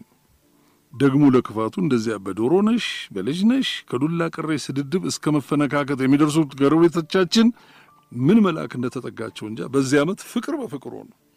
ለአንድም ሰው ሳልተነፍስ ስከተላት ኖሬ አንድ ቀን ሮብ ቀን ነበር ቀኑ። ኢንስፔክተር መንበረ በመንገዱ ሳታልፍ ቀረች። ሁለት ጊዜ ፖሊስ ጣቢያው ድረስ እየደረስኩ ተመለስኩ። የለችም። ከዚያን ቀን ጀምሮ በቃ ጠፋች። በብዙ ሊሆኑም ላይሆኑም በሚችሉ ሊሆን ይችላሎች ራሴን አስታመምኩ። ስራ ቀይራ ኬንያ ድንበር የኮንትሮባንድ ንግድ እየተቆጣጠረች ሊሆን ይችላል። የፖሊስነት ስራዋን ትታ በግቢው አጥር በኩል ኪዮስክ ከፍታ እየነገደች ሊሆን ይችላል። የሚከታተለኝ ሰው አለ ብላ መንገድ ቀይራ ሊሆን ይችላል። ፊት ባልሰጠውም አግብታ ሊሆንስ አይችልም የሚል ሀሳብም ውልብ ብሎብኛል። ቢሆንም ፀሐይ ስታዘቀዝቅ አስቤም ይሁን በአጋጣሚ እዚያ መንገድ ላይ ከተገኘው አይኔ ፍለጋውን አያቆምም ነበር። ከዓመታት በኋላ አደግኩ፣ በሰልኩ፣ ያለፈ ዘመኔን ድርጊት የሚመዝን አዋቂነት ላይ ደረስኩ በሚል እምነት ኢንስፔክተር መንበረን ስከተል መኖሬን ቂላቂልነት ነበር ብዬ ደመደምኩ። ትልቁ እኔ ትንሹን እኔ ለሠራው የቂል ሥራ ገሰጽኩ። ተራ የልጅነት ቂላቂልነት ግን ቂላቂልነቴ በብልጣብልጥ ግሳጼ ውስጥ ተዳፍኖ በሕይወት እንደነበር የገባኝ ወዲያው ነበር። አንድ ቅዳሜ ቀን እንጃ ወዴት እየሄድኩ እንደነበረ ብዙ ጊዜ ታክሲ የምጠቀመው አክስቴ ቤት ስሄድ ስለሆነ ወደዚያ እየሄድኩ ሳይሆን አይቀርም። ከተሳፈርኩባት ታክሲ ውስጥ አንዲት ወጣት ልጅ ልትወርድ ባጎነበሰችባት ቅጽበት ከጠይም ገላዋ ጋር የተጣበቀ ቀይ የውስጥ ልብሷ ክፈፍ ውሃ ሰማያዊ ጅንስ ሱሪዋን አልፎ ብቅ አለና ጠፋ። ቅጽበት ነበር፣ ብልጭታ ግን ሰማዩን እንደሞላው ወጋገኑም ምድርን እንዳጥለቀለቀ የመብረቅ ብልጭታ። ልጅቱን አውርዶ መንቀሳቀስ የጀመረው ታክሲ ወራጅ በሚል ችኩል ድምፅ አስቁሜ ከኋላዋ በሰምሶማ ተከተልኳት። ልምድ ያለው ሴት አውል እንኳ በማይሞክረው ድፍረት ከኋላዋ ደርሼ ሰላም አልኳት። ትውቃችን ፈጣን ነበር። የሆነ ቦታ አውቅሻለሁ አልኳት፣ ግን ፈጽሞ አላውቃትም ነበር። ታውቀኝ ይሆናል እኔም ባይና አውቅሃለሁ። እባክሽ የት ቆየት ብሏል እኮ የት? ብዙ ጊዜ ማታ ማታ ወደ አስራ አንድ ተኩል አስራ ሁለት ሰዓት አካባቢ በሱቃችን በር ስታልፍ አይህ ነበር። ያ ልጅ አለፈ፣ ሱቅ እንዝጋ እንባባል ነበር። ሰዓታችን ነበር ብላ በሳቅ ተፍለቀለቀች። አያለው ሲሉ መታየትም ነበር ለካ። አሁን ግን ጠፍተሃል፣ አትታይም። ከበርካታ ቀጠሮች በአንዱ ለዚያውም በስንት ፍርሃት የመጀመሪያ ወንድነቴ አጋኖ ያጠራቀመውን ምኞት ሊንድ በሚንጠራራበት አንድ ቀን የመጀመሪያ ይሁን አይሁን እንጃ፣ አንድ ቅዳሜ ቀን ጓደኛዬ በተከራያት ባለ አንድ ክፍል ቤት ውስጥ በተዘረጋ ፍራሽ ላይ ይቺው ልጅ የለበሰችውን ቀሚስ በእኔው እርዳታ ያወለቀች ጊዜ ምን አጋጠመኝ? ነጭ የጡት ማስያዣና ነጭ የውስጥ ሱሪ በረዶ የመሰለና በረዶ ያደረገኝ። ድንገት ነበር የቀዘቀዝኩት። ምን ሆንክ አለች። በአየር ላይ የቀረ መንሰፍሰፌ ሲጦልግ አይታ መሆን አለበት። ሌላ ጊዜ እናድርገው አልኩ። በፍቅር እያየች ውይ ከሚል ፈገግታ ጋር ስሜታዊ ያለመሆኔን አድንቃ አሞካሸችኝ። ይህም እንደ ጨዋነት ተቆጥሮልኝ በፈለክበት ቀን እንኳን ሰውነቴ ነፍሴ አንተ ነው በሚል ገራገር ፈቃድ ያን ሌላ ጊዜ እንደ መጽሐፍ ስትናፍቅ የውሃ ሽታ ሆንኩ። በሌላ ቀን ቀይ የውስጥ ሱሪ ለብሰሽ ተመለሽ አይባል ነገር ይባልም ከሆነ ጀማሪ ነኝነቴ ልምድ አንሶት ይሆናል። ስሜታችንም ሙሉን ሳይሆን እንዲሁ በጨረፍታ ራሳችንን ቀንጭበን የምንሰጥበት ሽንቁር አለሁ። እንደዚያ ሳይሆን አይቀርም ከዚያ ልጅ ጋር የጀመርነው ነገር ሙሉ በሙሉ መስጠት ሳይሆን በሽንቁር ነበር። በሽንቁር የሚገባ ነፋስ ምንነቱ እንኳን ሳናውቀው እንዲህ የለመለመ አእምሮትን ሲያደርቅ ከመሬት ተነስቶ ቶኝ የሚል ክስ እንደ ትልቅ በደል ይቆጠራል።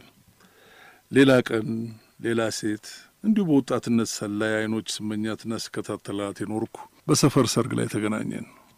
ምን ለብሳ? ሙሉ ቀይ የራት ልብስ። ያንም በሽንቁር ያየሁትን ቅላት በአደባባይ ያራከሰችው መሰለኝ። ቅብጠት አይደለም ቢሆንም ስሜታችን ሾልኮ እንደ ነገሩ ደርሶ የሚመለስበት ሽንቁር አለው። ይችኛይቱ ሽንቁሬን አስፍታ በር ያደረገችው ጋር ደርሼ የተመለስኩት እንደዚያ ሳይሆን አይቀርም። አንዳች ልክፍት ነገር ሳይሆን አይቀርም። ከቀይ የውስጥ ሱሪ ጋር የተቋጠረ አንዳች የልብ ምት ነገር አለ። አንዲት የመንደራችን አሮጊት ለሴት ልጃቸው የተመኙት ወንደላጤ ተከራያቸው አንዲት የገጠር ሴት ሲያገባ ተበሳይቶ ሙታንቲው ላይ ያስደግማበት ነው አሉ ይሉ ነበር። ያን ያስቀኝ ነበር። አሁን ግን ይቺ ኢንስፔክተር መንበር የራሷ ሙታንቲ ላይ ያስደግማበት ሲሆን እንዴ እስክል ግራ ያጋባኛል። ግን ማለያው ብላ እዛ ላይ ታስደግማለች። ካስደገመች ሀገር የሚያዩት ትከሻዋ ላይ ያለ ማዕረጓ ላይ ከወገቧ የሚሻት ሽጉጧ ላይ አይሻልም ነበር? እንዲህና እንዲህ አስባለሁ። ሳስባት ልቤ ይደልቃል። ዘውትር እንደሚደልቀው አይነት የልብ ምት አይደለም፣ ስልት ያለው የልብ ምት፣ ያንን ትንፋሽ የሚያሳጥር ያንን ንዝረት የሚለቅ ትዝታ ስንት ቦታ ስንት ሴቶች ላይ ፈለግኩት። የለም አልነበረም። ኢንስፔክተር መንበረ ሂድ ተፈትሃል ብላ ወደ ሰፊው ዓለም በፖሊስ ጣቢያው ሽንቁር ስትልከኝ አእምሮዬ ውስጥ ግን ኃይለኛ ብርሃንና ሙቀት የሚያሾልክ አንዳች ቀዳዳ ሳይፈጥርብኝ አልቀረም። እንግዲህ ነጻነት ምንድን ነው? የነፍስን ሽንቁር መድፈን አይደለምን? የጎን አጥንት ሲባልስ የጎን ሽንቁር አይደለም ማን አለ? ከሁለተኛ ደረጃ እስከ ዩኒቨርሲቲ ደግሞም ስራ በሚሉት ስንክሳር በሕይወት ጎዳና ግራ ቀኝ ሳልል አንዲት ለሌሎች የማትታይ የሐሳብ ሀዲድ ተከትዬ እሷን ሳላዛንፍ እየተከተልኩ ሰላሳ ዓመት ሞላኝ። ሴቶቹ ብዙ፣ ወሬው ብዙ፣ መልኩ ብዙ፣ አጋጣሚው ብዙ፣ መገናኛው ብዙ፣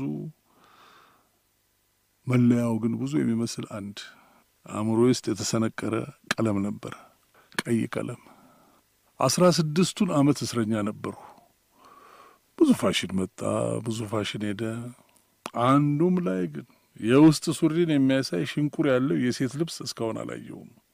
እንግዲህ መንገድ ዳር ቆሜ እስቲ ቀሚሳችሁን አውልቁ፣ እንደ ሳትፍም የቀላ ቀይ የውስጥ ሱሪ የለበሰችው የአገሬ ሴት እሷ የጎና አጥንቴ ናት አልል ነገር ካቀፉትም ገላ በላይ የትዝታ ገላ ሙቀቱ አይጣል ነው።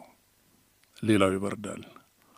በሽንቁር እንደሚገባ ኃይለኛ ነፋስ በቀስታ ቅዝቃዜና መንሰፍሰፍ ወደ ነፍሴ የሚያስገባ ሽንቁር ዛሬም አለ። ውይ እሱ ያያት ሁሉ ታምሯለች፣ ወረተኛ ነው ይሉኛል። ሲያሻቸው ለበጣም ይመርቁበታል። አቀፈን፣ ታቀፍንለት፣ ሳምን፣ ተሳምንለት። አመል ነው እንጂ ከኛ ምን አጣ? ሽንቁር ያው ሽንቁር ነው እያሉ አሌክስ አብርሃም ሽንቁር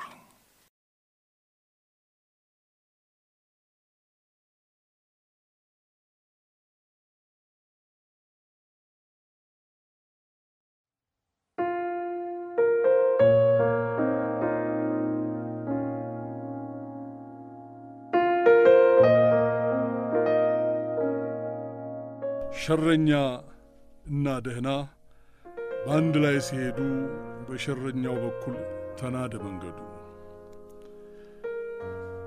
ዶክተር አሸብርና ሌሎችም። አሌክስ አብርሃም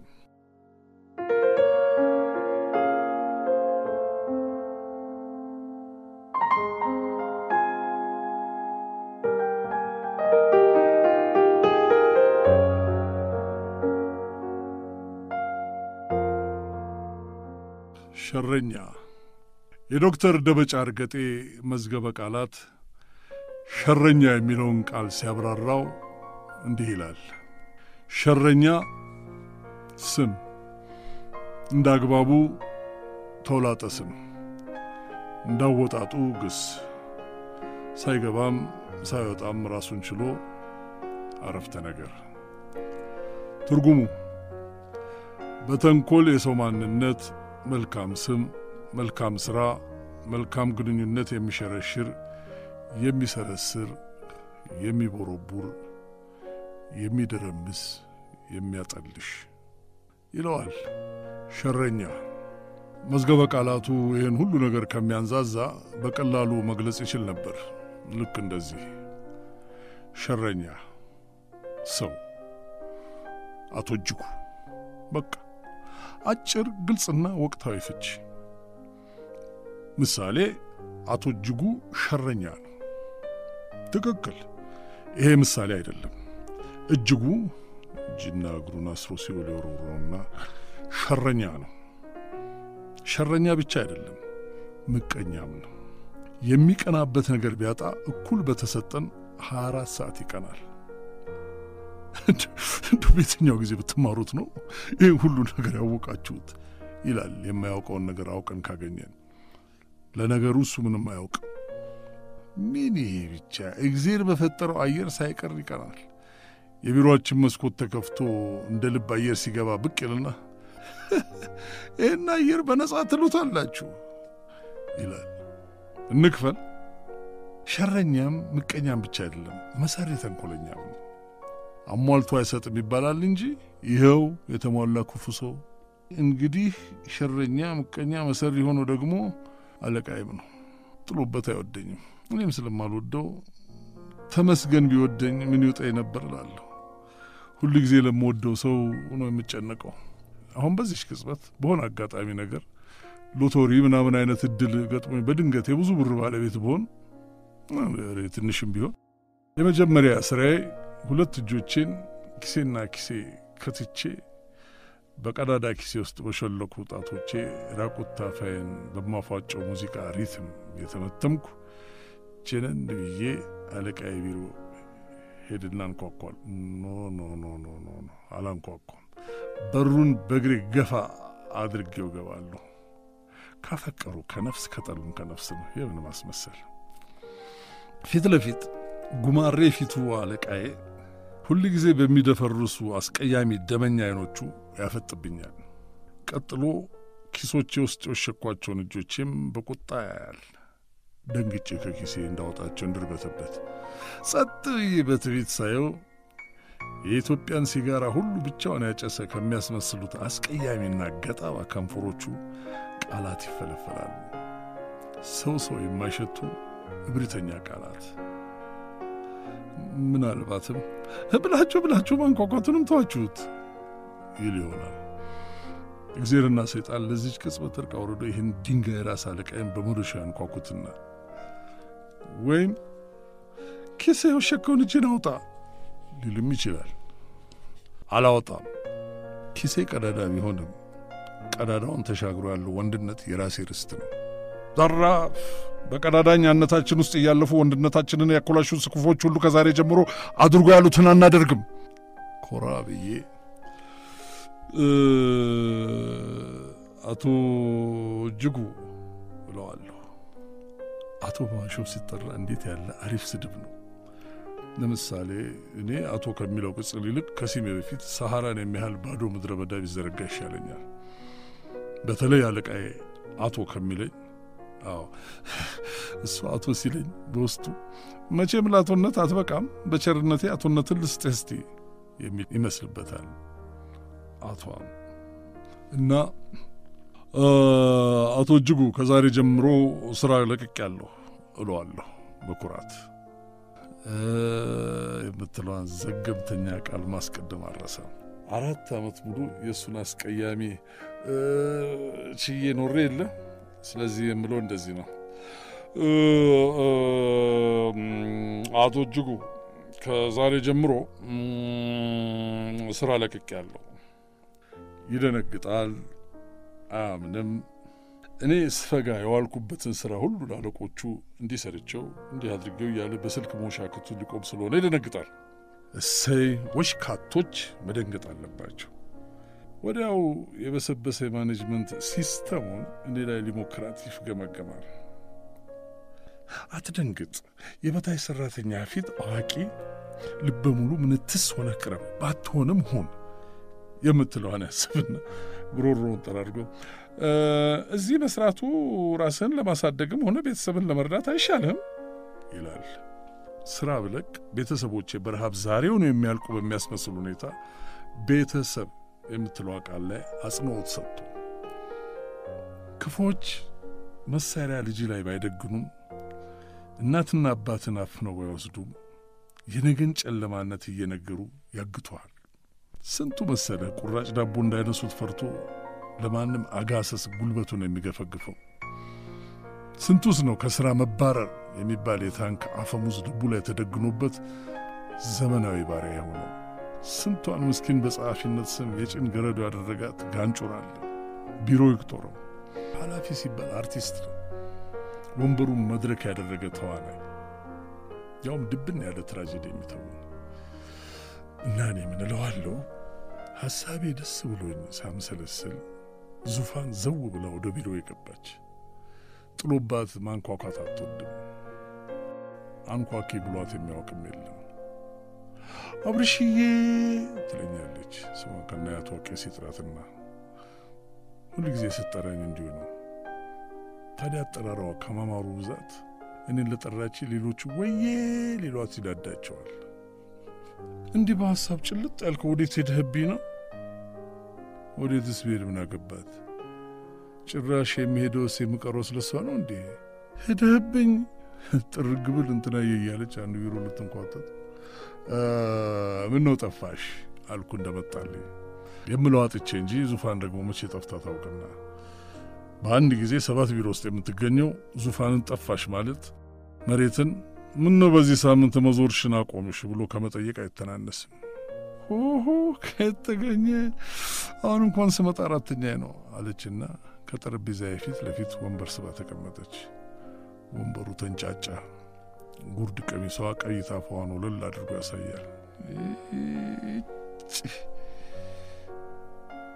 ቆንጆ ናት ይባላል፣ ትሁትም ናት ይሏታል። የሰለጠነኝ ሰው አክባሪ የሚሏትም ብዙ ናቸው። እንደ በአጠቃላይ እዚህ ቢሮ ዙፋንን ለማናገር ለማቅረብ መቼው ወደ አልጋው ጎትቶ አብሯት ለመጋደም የማይመኝ ያለ አይመስለኝም። ዙፋን እኛ ቢሮ ስራ ስትጀምር ከስራ ልምዷ ጋር ከእግዜር የተላከ ከዛሬ ጀምሮ ያየ አመነዘረ የሚለው ጥቅስ ተሰርዟል የሚል ደብዳቤ ይዛ የመጣች ይመስል እዛ ፋይናንስ ከሚሰራው ዲያቆን ወልዱ ጀምሮ ሰው ሰላም ሲል አገጩ መሬት እስኪነካ የሚያጎነብሰው ጴንጤው ምክትል ኃላፊያችን የዙፋንን እግርና መቀመጫ የተነንሙታሉ። ዙፋንም ታዲያ የዕለት እንጀራዋ የሰው ይመስል ነገረ ስራዋ ሁሉ የታይታ ነው። አቤት መታየት ስትወድ! ሰው ከኋላዋ እንደሚያያት ከጠረጠረች ለክፉ ቀን ያስቀመጠችውን መቆናጠር ሁሉ ትጠቀምበታለች። ጥሎብኝ አልወዳትም። እሷም ታውቀዋለች። ምንም ትልበስ፣ እንዴትም ትራመድ፣ እንደ ገለባ ትቀልብኛለች። ብትሞት ቢሮዬን ሳትረግጥ ዛሬስ እንዴት ነኝ አይነት የድርጅቱ ስራ አስኪያጅ ጸሐፊ ናት። ቅርብ ጊዜ ነው የተቀጠረችው። መቀጠር ቅጥር ነፍሰ ገዳይ ያለ ቃዬ አለቃ ጸሐፊ ናት። የተመቻት የሀብታም ልጅ ቤት ከመዋል ብላ ጸሐፊ የሆነች እሷ ጸሐፊ ስሏት አትወልድም። secretary ነኝ ነው የምትለው። ውድ ልብሶችን የምትለብስ በተረከዘ ረጅም ጫማ ከቢሮ ቢሮ ስታውደለድል የምትውል ቆንጆ እንዴት ጸሐፊ ትባላለች? የሚያማልሉ ቀይ እግሮች አሏት። የከረመና የታጀለ የወረቀት ጠረን የሞላውን ቢሮ በሽቷ የምትፈውስ ዙፋን እንዴት ጸሐፊ ትባላለች? ገና ሳያት እንደ ረዥምና እንደማያልቅ መንገድ ትደክመኛለች። እንደ ረዥም ለዛ ወሬ ትሰለቸኛለች። ከልቤ ከልቤ ከልቤ ትሰለቸኛለች። ባትመጣብኝ ደስታዬ ነው። ይህንን ነገር ማመን አልቻለችም። በሕይወት ዘመኗ እንደ እኔ ፊት ነስቷት የሚያውቅ እንዲያለ አይመስለኝም። ትለዋለች በተዘዋዋሪ እከሌ እኮ ጨዋ ነው የኔ ጌታ፣ እሱን ያገባች የታደለች። ቢሮ ሲሄድ ከወንበሩ ብድግ ብሎ ስራውን እርግፍ አድርጎ ትቶ እኮ ነው የሚያዋራኝ። እንኳን ተነሳላት። ለምን ከመነሳት አልፎ ዘሎ ኮርኒሱ ጋር አይጋጭም? እንኳን ለደቂቃ ስራ ማቆም ለምን የሥራ መልቀቂያ ያስገባላትም? አዝግ ታዝገኛለች። ኮተታም ክብር አሳዳጅ። የጠላሁባት ምክንያት እንደ አንዳንድ ወንዶች ከራሳቸው ጋር ፈተና ሲገቡ መሻታቸውን ሊሸሹ ሴት እንደሚያንቋሽሹት አይነት አይደለም። ቁልጭ ያለ አገር ያወቀው ፀሐይ ያገረረው በአምባገነን እግሯ ምንም በሆነ ሴትነቷ ፍትር ትረግጣለች። ያማረችው በምስኪኖች እንባ ታጥባ ነው። ንጽህናዋ ንጹሕ ነፍሳትን ትቢ አድርጋ ነው። ያውም ራሳቸውን መከላከል የማይችሉ ምስኪኖችን። ሸረኛ ናት። ዙፋን ሸረኛ ናት። አለቃዬ ሸረኛ ነው። እዚህ የተሰበሰቡ ወተፈናም ኃላፊ ተብዮች ሁሉ ሸረኞች ናቸው። መዝገበ ቃላቱ እና የምትለዋን ቃል አያያዥ ብቻዋን የማትቆም ቁንጽል ይላታል። በአጭር ምሳሌ እና እኔ ነኝ። በሸረኞችና በደህነኞች መሃል ያለሁ ወይ አልሸርር ወይ አልደህንን እና እኔ ነኝ። ምንም ታሪክ፣ ምንም ትርጉም የለኝም። ስራዬም ባህሬም በሆኑ ነገሮች መሃል መደበቅ ይበዛበታል። እና ነኝ። ምን ይጠበስ? ደህና እማማ መለኮት መዝገበ ቃላቱ ሳይሆን መዝገበ እግዚአብሔር ደህና ብሎ የሚላቸው አይነት ናቸው። እማማ መለኮት ዕድሜያቸው ሀምሳ ሁለት ወይም ሀምሳ ሰባት ራሳቸው እንደሚሉት ትሁት፣ በዚህ ዕድሜያቸው ለሁሉም ሰው ታዛዥና የሁላችንም መካሪ። እማማ መለኮትን የማይወድ ማንም የለም። መስፈሪያው ቢለያይም በምንም ይሰፈር በምን እንደ እኔ የሚወዳቸው ግን የለም። የዛሬ ዓመት አካባቢ እማማ መለኮት ቢሮ የመጥተው ከጠረጴዛ አንድ ሁለት እርምጃ ራቅ ብሎ ቆሙና ከወገባቸው ጎንበስ በማለት ሰላምታ አቀረቡ። ያረጁ ይመስላሉ። ፊታቸው በሐዘን አኮፍኩፎ በዕድሜ እናቴን ይበልጣሉ። ከወንበሬ ተነስቼ ለሰላምታ እጄን ዘረጋሁላቸው። በሁለት እጆቻቸው አሁንም ጎንበስ ብሎ ሰላም አሉ። እጃቸው ይሻክራል፣ ልክ እንደ እኔ እናት እጅ። እነዚህ ሞረድ እጆች የስንቶቻችንን ባለ ለስላሳ እጆች ሕይወት እንደሞረዱ ፈጣሪ ይወቅ። እንዲቀመጡ ወዳመለከትኳቸው ወንበር ቀስ ብሎ ተቀመጡና የመጡበትን ጉዳይ ቀስ ብሎ አስረዱኝ። አቶ አብርሃም አቤት አቶ በሳቸው አንድ ቤት እንዴት ክብር እንዳለው ያው እንደምታውቀው እዚህ ቤት ነገር ስራቸው ሁሉ ውስጥ ለውስጥ ነው። ደከመኝ ሰለቸኝ ሳልል በሰራው ለትንሽ ትልቁ እሺ ብዬ ባደርኩ ድንገት ከስራ የነቀሉኝ አሉና እንባቸው ተዘረገፈ። ዕድሜ በሸነተረው የቆዳቸው ጥፋት ሽብሽብ ውስጥ እንባቸው ጎረፈ። በነጠላቸው ጫፍ ዓይናቸውን ጠረቡ። እዚህች ባልቴት ውስጥ ይሄ ሁሉም ባንዴት ሊኖር ቻለ? ዕድሜ ልካቸውን ያጠራቀሙት ሲሆን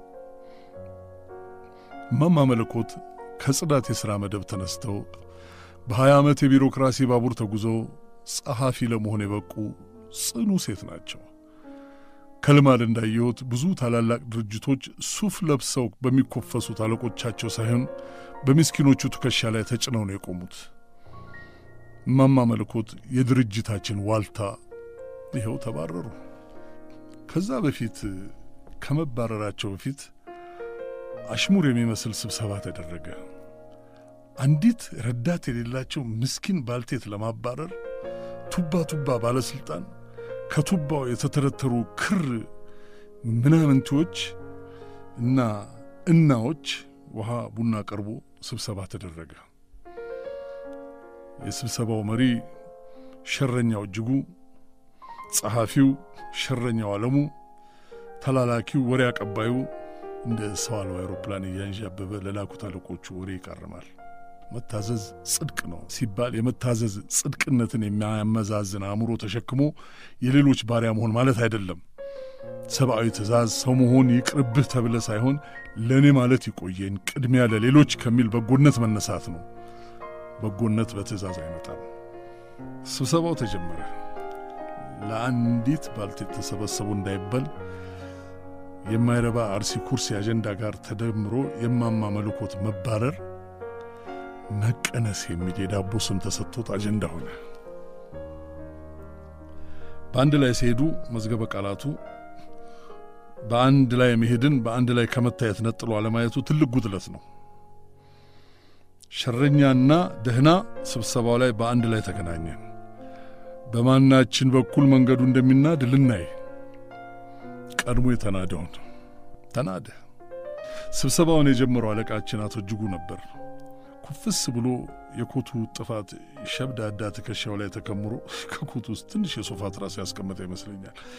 ጨዋ ለመምሰል በሚዳዳው ድምፅ ስብሰባ መጀመሩን አረዳ። አበሰረ የሚሉ አሉ ከሸረኞች ጎን ናቸው። ያው እንደምታውቁት አለ ምንም በማናውቀው ነገር መስሪያ ቤታችን ያለውን መልካም ስምና ዝና ለማስቀጠል ጉድ ፈላ። በቀን የሚመጣው ባለ ጉዳይ ሁሉ እየየ እያለ ተራግቦ የሚሄድበት መስሪያ ቤት መልካም ስምና ዝና ይሁና። ዘመናዊ አሰራር ሲስተምና ዘመን አፈራሽ መሳሪያዎች እንደሚያስፈልጉ በማመን የተለያዩ ዓለም አቀፍ ተሞክሮችን ወስደን እየተንቀሳቀስንበት ያለበት ሁኔታ ነው ያለው። እነዚህ ዘመናዊ መሳሪያዎች ደግሞ ብቻቸውን ጠብ የሚል ለውጥ እንደማያመጡ እሙን ነው። ስለዚህ ቢሮአችንን በአመለካከት በእውቀትና በተግባር ከመሳሪያዎቹ ጋር አብሮ በሚሄድ ወጣት የሰው ኃይል ማደራጀቱ ለነገ የማይባል አንገብጋቢ ተግባር ነው። በማማ መለኮት በኩል መንገዱ ተናደ። ጨዋነትን የጫነው መኪና ገደል ገባ። ትሕትና ተሽቀነጠረ። መንገድ ስለሌለ ወደ ኋላ ተመለስን። መንገድ አፍራሽ ሸረኞች ራእይ እንደ ሕልም ያያሉ። ከመድረስም ተጣልተዋል። መንገድ የለማ። አባይ ወዲያ ማዶ ያለ ዘመድ ሆነ የማማ መለኮት ሥራ። እምባቸው በዓይናቸው የሞላለት ዋይ ብለው ቀሩ። አንዲት በዕድሜ የገፋ ምስኪን አባሮ በየቢሮው እየዞረች ምስጋና የምትቀላውጥ ገልቱ ለመቅጠር ምድረ ጉማሬ ምስኪኑን ላባደር ሰብስቦ አላዘነ። ደግሞ ስለ ዘመናዊነት ያወራሉ። ጊዜው አለቆቻችን ስለ ዘመናዊነት አወሩ። ስልካቸው ባትሪ ሲጨርስ ተበላሸ ብሎ ሰሪ ቤት የሚሮጡ አለቆቻችን ዘመናዊነትን ሰበኩ። ከፕሪንተር የሚወጣ ወረቀት ደመና ሰንጥቆ እንደሚወጣ መልአክ በግርምት የሚመለከቱ ጫይ ፈረንጅ አይነ ነፍስ መፍጠር እኮ ነው የቀረው የተባባሉ አለቆቻችን ዘመናዊ እንሆናሉ። እማማ መለኮት በጡረታ ስም ተባረሩ። ተቀነሱ በላቶ አብርሃም ተብያለሁ። ዙፋን ተቀጠረች። አሁን ድርጅቱ ዘመናዊ ሆነ። እንደምን ዋላችሁ hi guys በሚል ሰላምታ በመተካቱ ቢሮአችን ዘመናዊ ሆነ። ዙፋን የዘመናዊነት ፋና ወጊ፣ አንድ ገጽ ደብዳቤ ስጽፍ አንድ ከግማሽ ገጽ ስተት የምትዘራ ጉድ፣ ወሬ ብቻ መሽኮርመን ብቻ በየስሙ ላይ ዬ መጨመር ብቻ። አብርሽዬ፣ ቶማስዬ፣ ጋሽ ሰይድዬ፣ ተፈራዬ፣ ሀጎስዬ፣ ገንዬ፣ እግዚአብሔርዬ፣ Jesus ዬ የየየየየየ እንደ የፊደል ትልቅ አፍ ብቻ ያላት መርገምት ደህና ነገር ሲናገር ከንፈሩ እንደደረቀ ሰው በየደቂቃው chapstick እየተለቀለቀች በየቢሮ ማውራት። ውይ ጥርስ አታስከድንም ተጫዋች ምናምን ይሏታል የሸረኛው መንጋ። ቆንጆ ብቻ መሆን እንዴት ይቀፋል! ሴት ብቻ በመሆን ከወንድ የሚቸር ወሲባዊ ክብር ምንኛ ውድቀት ነው!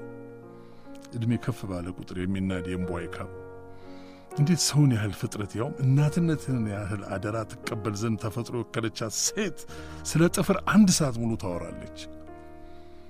ስለ ጸጉር ሁለት ሰዓት፣ ስለ ጥፍር ቀለም ሙሉ ቀን፣ ስለ ልብስ የመታየት ልክፍት exhibitionism ይለዋል በሬቻ።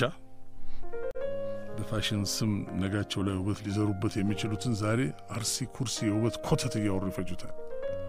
ይሄ የሴት ውበት ነው፣ የሴት ብክነት። ስለ ውበት የሚደሰኩሩ ሚዲያ ላይ አፍጥጣ የምትውል ዙፋን ቆዳዋን በምናምን አደንድና ፍቅር እንዳይሰርጻት ራሷን ስታዋድር ትኖራለች። ሴት ከመልክ የተሻለ መወዳደሪያ ከሌላት ውድድር ውስጥም የምትኖረው ቢበዛ ለጥቂት ዓመታት ነው። ባካና ዙፋን ባካና ናት። ስሟ ራሱ እሷ ላይ ሲደርስ ዙፋን የሆነ የመወዘፍ አይነት ደውል ነው። ውዝፍ ከሚለው ስረወ ቃል የወጣ ከአለቃዬ ጋር ባይኗ ስትዳራ ስንት ጊዜ ታዘብኩ። ማማ መለኮትን ነቅላ ላትጸድቅ ነገር ራሷን የተከለችበትን ቆሻሻ መንገዷን አይቻለሁ። ለጸሐፊነት ሥራ ውድድር መሰለፍ የማይችል ባልጩ ጭንቅላቷ ላይ ሰው ሰራሽ ጸጉር ጎዝጉዛ ክብር ሴትነቷን በየቢሮ ስታጎዘጉዝ ሳና አላወራንም። ጭስ ካለ እሳት አለ ብለን አይደለም።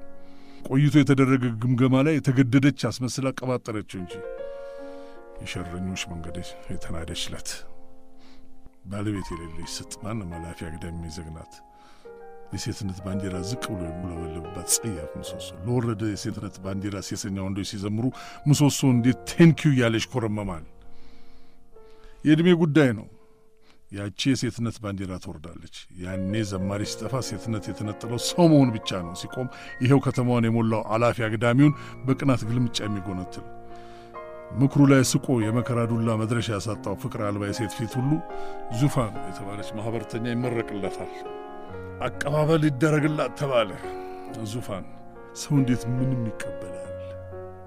በግ ታርዶ ቢራ ቀርቦ አንዲት ጸሐፊ ለመቀበል የሁሉ ድግስ እንዳይባል ለአቀባበሉ ሕዝባዊ ስም ወጣለት። የሩብ ዓመቱ የግምገማ ማጠቃለያ ሲበላ ሲጠጣ ሸረኞች የሸረኛ ልዕልታቸውን ከበው እያውካኩ ጥሬ ከብስል ሲሰለቅጡ እማማ መለኮት ናፈቁኝ። እንዲህ ዝግጅት ሲኖር እሳቸው ሌሊት ሁሉ እያደሩ ወጥ ይሰሩ ነበር፣ አምስት ሳንቲም ሳይከፈላቸው።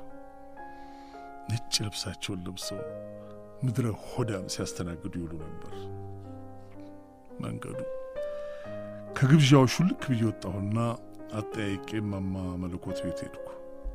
በራቸው ላይ ቁጭ ብለው የምስር ክክ እየለቀሙ ነበር። ሲያዩኝ በድንጋጤና በግርምት ተርበተበቱ። የምስር ክክ የያዘውን ትሪ ወደ ቀኛቸው ካለች መደብ ነገር ላይ ሲያስቀምጡ የተለቀመው ካልተለቀመው ተቀላቀለ። እንደኛ ቢሮ፣ እንደኛ ሐሳብ፣ እንደኛ ፖለቲካ፣ እንደኛ እኛነት ተመልሶ መልቀም። አዲስ እንግዳ ሐሳብ፣ እንግዳ አሰራር፣ እንግዳ ርዕዮተ ዓለም ሲመጣ ያከበርን መስሎን የሠራነውን ማፍረስ። ከመቀመጫቸው ብድግ ብሎ በአክብሮት ቆሙ። ውይ በሞትኩት እዚህ ድረስ ምን አለፋ ምን አለፋ አቶ አብርሃም እጀ ቆሻሻ ነው ብለው ቀሚሳቸው ጋር ጠራረጉና በተስፋ እያዩኝ ጨበጥኳቸው። ምናልባት ወደ ስራቸው ልመልሳቸው ሄድኩ ይመስላቸው ይሆን? ግባ አሉኝ። ገባሁ። ንጹሕና ጠባብ ናት ክፍላቸው። ወደ ጓዳ መግቢያ ላይ ባለ ጥልፍ ነጭ መጋረጃ፣ ባለመደገፊያ የቀርከሃ ሶፋ፣ ግድግዳ ላይ አንድ ጥቁርና ነጭ የትልቅ ሰው ፎቶ አለ ባላቸው ይሆኑ። ከጎኑ ባለ ዲግሪ ወጣት ባለ ቀለም ፎቶ። እማማ መለኮት መጋረጃውን ገለጥ አድርገው ወደ ጓዳ ገቡ። ቡና እንደምወድ ያውቃሉ። ላፍላል ሳይሉ ቡናውን አቀራረቡ። አወሩኝ ስለነበረው ግራ ገብቶኛል። እንቅልፍም አልወስድሽ ብሎ ነው ያደርኩት። እንግዲህ በዚህ ዕድሜ ሰው ቤት ልብስ ላጥብ ነው፣ ጨራ ልጋግር። እኮ ሌላው አይደለም ያሳዘነኝ፣ ይህን ያህል ዓመት ያገለግልኩበት ቤት ነው። ምን አለው ለወጉ ጠርቶ እንግዲህ በቃሽ ቢሉ አቶ እጅጉ መጥቶ ስሜን እንኳን አልጠራችም። ይህን ኮምፒውተር አሰዳቸው እንግዲህ ጡረታ መውጫሽም እየደረሰ በቃ ድና ላይ የዛሬ ቀን ያምሽል እንዲህ አለ። እንዲህ ይባላል አቶ አብርሃም፣ እንዲህ ይባላል አቶ አብርሃም። እስቲ ፍረድ፣ ፍርድ ለራስ ነው መቼም። አለቀሱ እማማ መለኮት። የማደርገው ነገር ጠፋብኝ። ብዙየው ሰው ነኝ፣ ይከፋኛል። ማግኘት ማጣት ማጀቴን የጎበኘው ሰው ነኝ። ባሌ የሞተብኝ ሴት ነኝ፣ አርጅቻለሁ። ልጄ የምትቀዋ ስብት የጠፋብኝ ብሶተኛ ነኝ። ለትንሹ ትልቁ ደፋ ቀና የምለው ቀባሪ የለኝም። የአገሬ ሴት ነው ቀባሪ ብዬ ነው። እንዴት እንዲህ አመንኩትስ ቢጠፋኛል? እንዴት ባዶ ሆናለሁ? አይዞሽ ማን ገደለ? ጸሐፊነቱን የተዉት እናትነት ይወረወራል። አንድ ሰው በሬ ዝር አይልም። በሐዘን በደስታው ከስራ ያልፎ ተርፎ ለድግሳቸው ጉልበቴን ገብሬ ቤታቸውን አላቅን ነው። አብርሃም ፍረድ፣ ፍርድ ደረስ። ስኳር ወደ ሲኒዎቹ ጨመሩ። በዝምታችን ውስጥ ቡናው ሲቀዳ ደስ የሚል ድምፁ ጠባባውን ቤት ሞላት። አንዲት ክስት ያለች ጥቁር ድመት ገብታ ረኮቦቱ አጠገብ ቆመች። ለቡና ቁርስ ከተቆራረሰ ዳቦ ቆንጥሮ ሰጧት። እማማ መለኮት አልኩ ቀስ ብዬ። ወይ አሉ ቡናውን እያቀበለ። ልጄ ጠፋ ነው ያሉኝ። ወይ ወሬ መውደድ! አሁን የሰው ብሶት ከመቀስቀስ ውጭ ምንም ላይፈይድ ምን አጠያየቀኝ። አዎ ይህ ፎቶ የሱ ነው አሉ ወደ ባለ ዲግሪ ወጣት እየጠቆሙ። ጭራሽ ተነስተው ፎቶን ከተሰቀለበት አወረዱና ሰጡኝ። መልከ መልካም ወጣትን ሳቂታ ልጄ ነው። አንድ ልጄ ስድስት ኪሎ በዲግሪ ተመርቆ ወር ሳይቆይ ወደ ውጭ ሀገር ሊሄድ ብሎ ተነሳ። ኬንያ የሚባል ሀገር ደረስኩ ብሎ ደወለልኝ። ያውልህ ከዛ በኋላ አይኑርም የሞትም ወሬውም የለ ብለው እንባቸውን ዘረገፉት። ከሄደ ቆየ። በሀሳቤ ኬንያ ያሉ ጓደኞችን ይሄን ልጅ ካላገኞቹ ወዮላችሁ ልል ተዘጋጅቼ አይ እንግዲህ ወደ አስራ አምስት ዓመት አይሆነውም ብለህ ነው ፎቶ ላይ አፍጥጬ ቀረሁ ነው ቀዘቀዘብኝ የኔ ነገር ብለው ፎቶውን ከእጄ ተቀበሉና ቦታው መለሱት። ስናወራ ቆይተን እንደምጠይቃቸው ነግሬያቸው ስወጣ አቶ አብርሃም እንደው ካላስቸገርኩ በቀደም ተጣድፌ እኔ መሳቢያ ውስጥ ማህረቤን ረስቸው መጣሁ። እንደው ለአቶ ሽብሩ ብትሰጥልኝ በዚሁ ሲያልፍ ያቀብለኛል አሉ። አቶ ሽብሩ የመስሪያ ቤታችን ሾፌር ነው። ያችን ተአምረኛ መሐረብ የቢሮ ሰው ያውቃታል። እማማ መልኮት ጸበል ቤት ሄዱና ወይም ቤታቸው ዝክር ቢጤ የተኖራቸውና ለምንቀርባቸው ባልደረቦቻቸው የጸበል ቤት ዳቦ በመሐረባቸው ጠቅልለው ያመጡልናል። በቀይ ክር የሐረግ ጥልፍ ዙሪያዋን የተጠለፈባት መሐረብ። በቀጣዩ ቀን ቢሮ ስገባ አቶ እጅጉ ደረጃው ላይ ያገኘኝና አቶ አብርሃም ምነው ድግስ ረግጦ ወጣ አለኝ። አጋሰስ አላልኩትም። የማማ መለኮትን መሐረብ ለማምጣት ወደ ዙፋን ቢሮ ሄድኩ። ለመጀመሪያ ጊዜ ነበር እማማ መለኮት ከለቀቁ በኋላ ወደዚህ ቢሮ የመጣሁት። ዙፋን አፏን ከፈተችው። አንተ በመጨረሻ መጣ፣ ዝም ብለህ ትንቀባረራለህ፣ መምጣት ላይ ቀር አለች። ፊቱ አንበሳ ገዳይ አይነት ፉከራ ሰፍሮበት ደነዝ አጎንብሳ እግሯን የሆነ ነገር እያደረገች ነበር የምታወራኝ። ጠረጴዛው እግሯን ጋርዶኛል። ደነስ አጎንብሳ እግሯን የሆነ ነገር እያደረገች ነበር የምታወራኝ። ጠረጴዛው እግሯን ጋርዶኛል። ምን እዚህ ይሄ መንገዳቸው አቧራ ብቻ ነው። ተሽከርካሪ ወንበሯን ወደ እኔ ስታዞረው የተራቆተ ቀኝ ታፏ ስለተቀመጠች በጣም ገዝፎ ታየኝ። ዓይኔን ወደ ታች ስልክ ባለተረከዝ ጫሟን እየወለወለች እንደነበር ገባኝ። በእጇ በቀይ ክር ሐረግ የተጠለፈበት የማማ መለኮት መሐረብ በከፊል አቧራ ለብሶ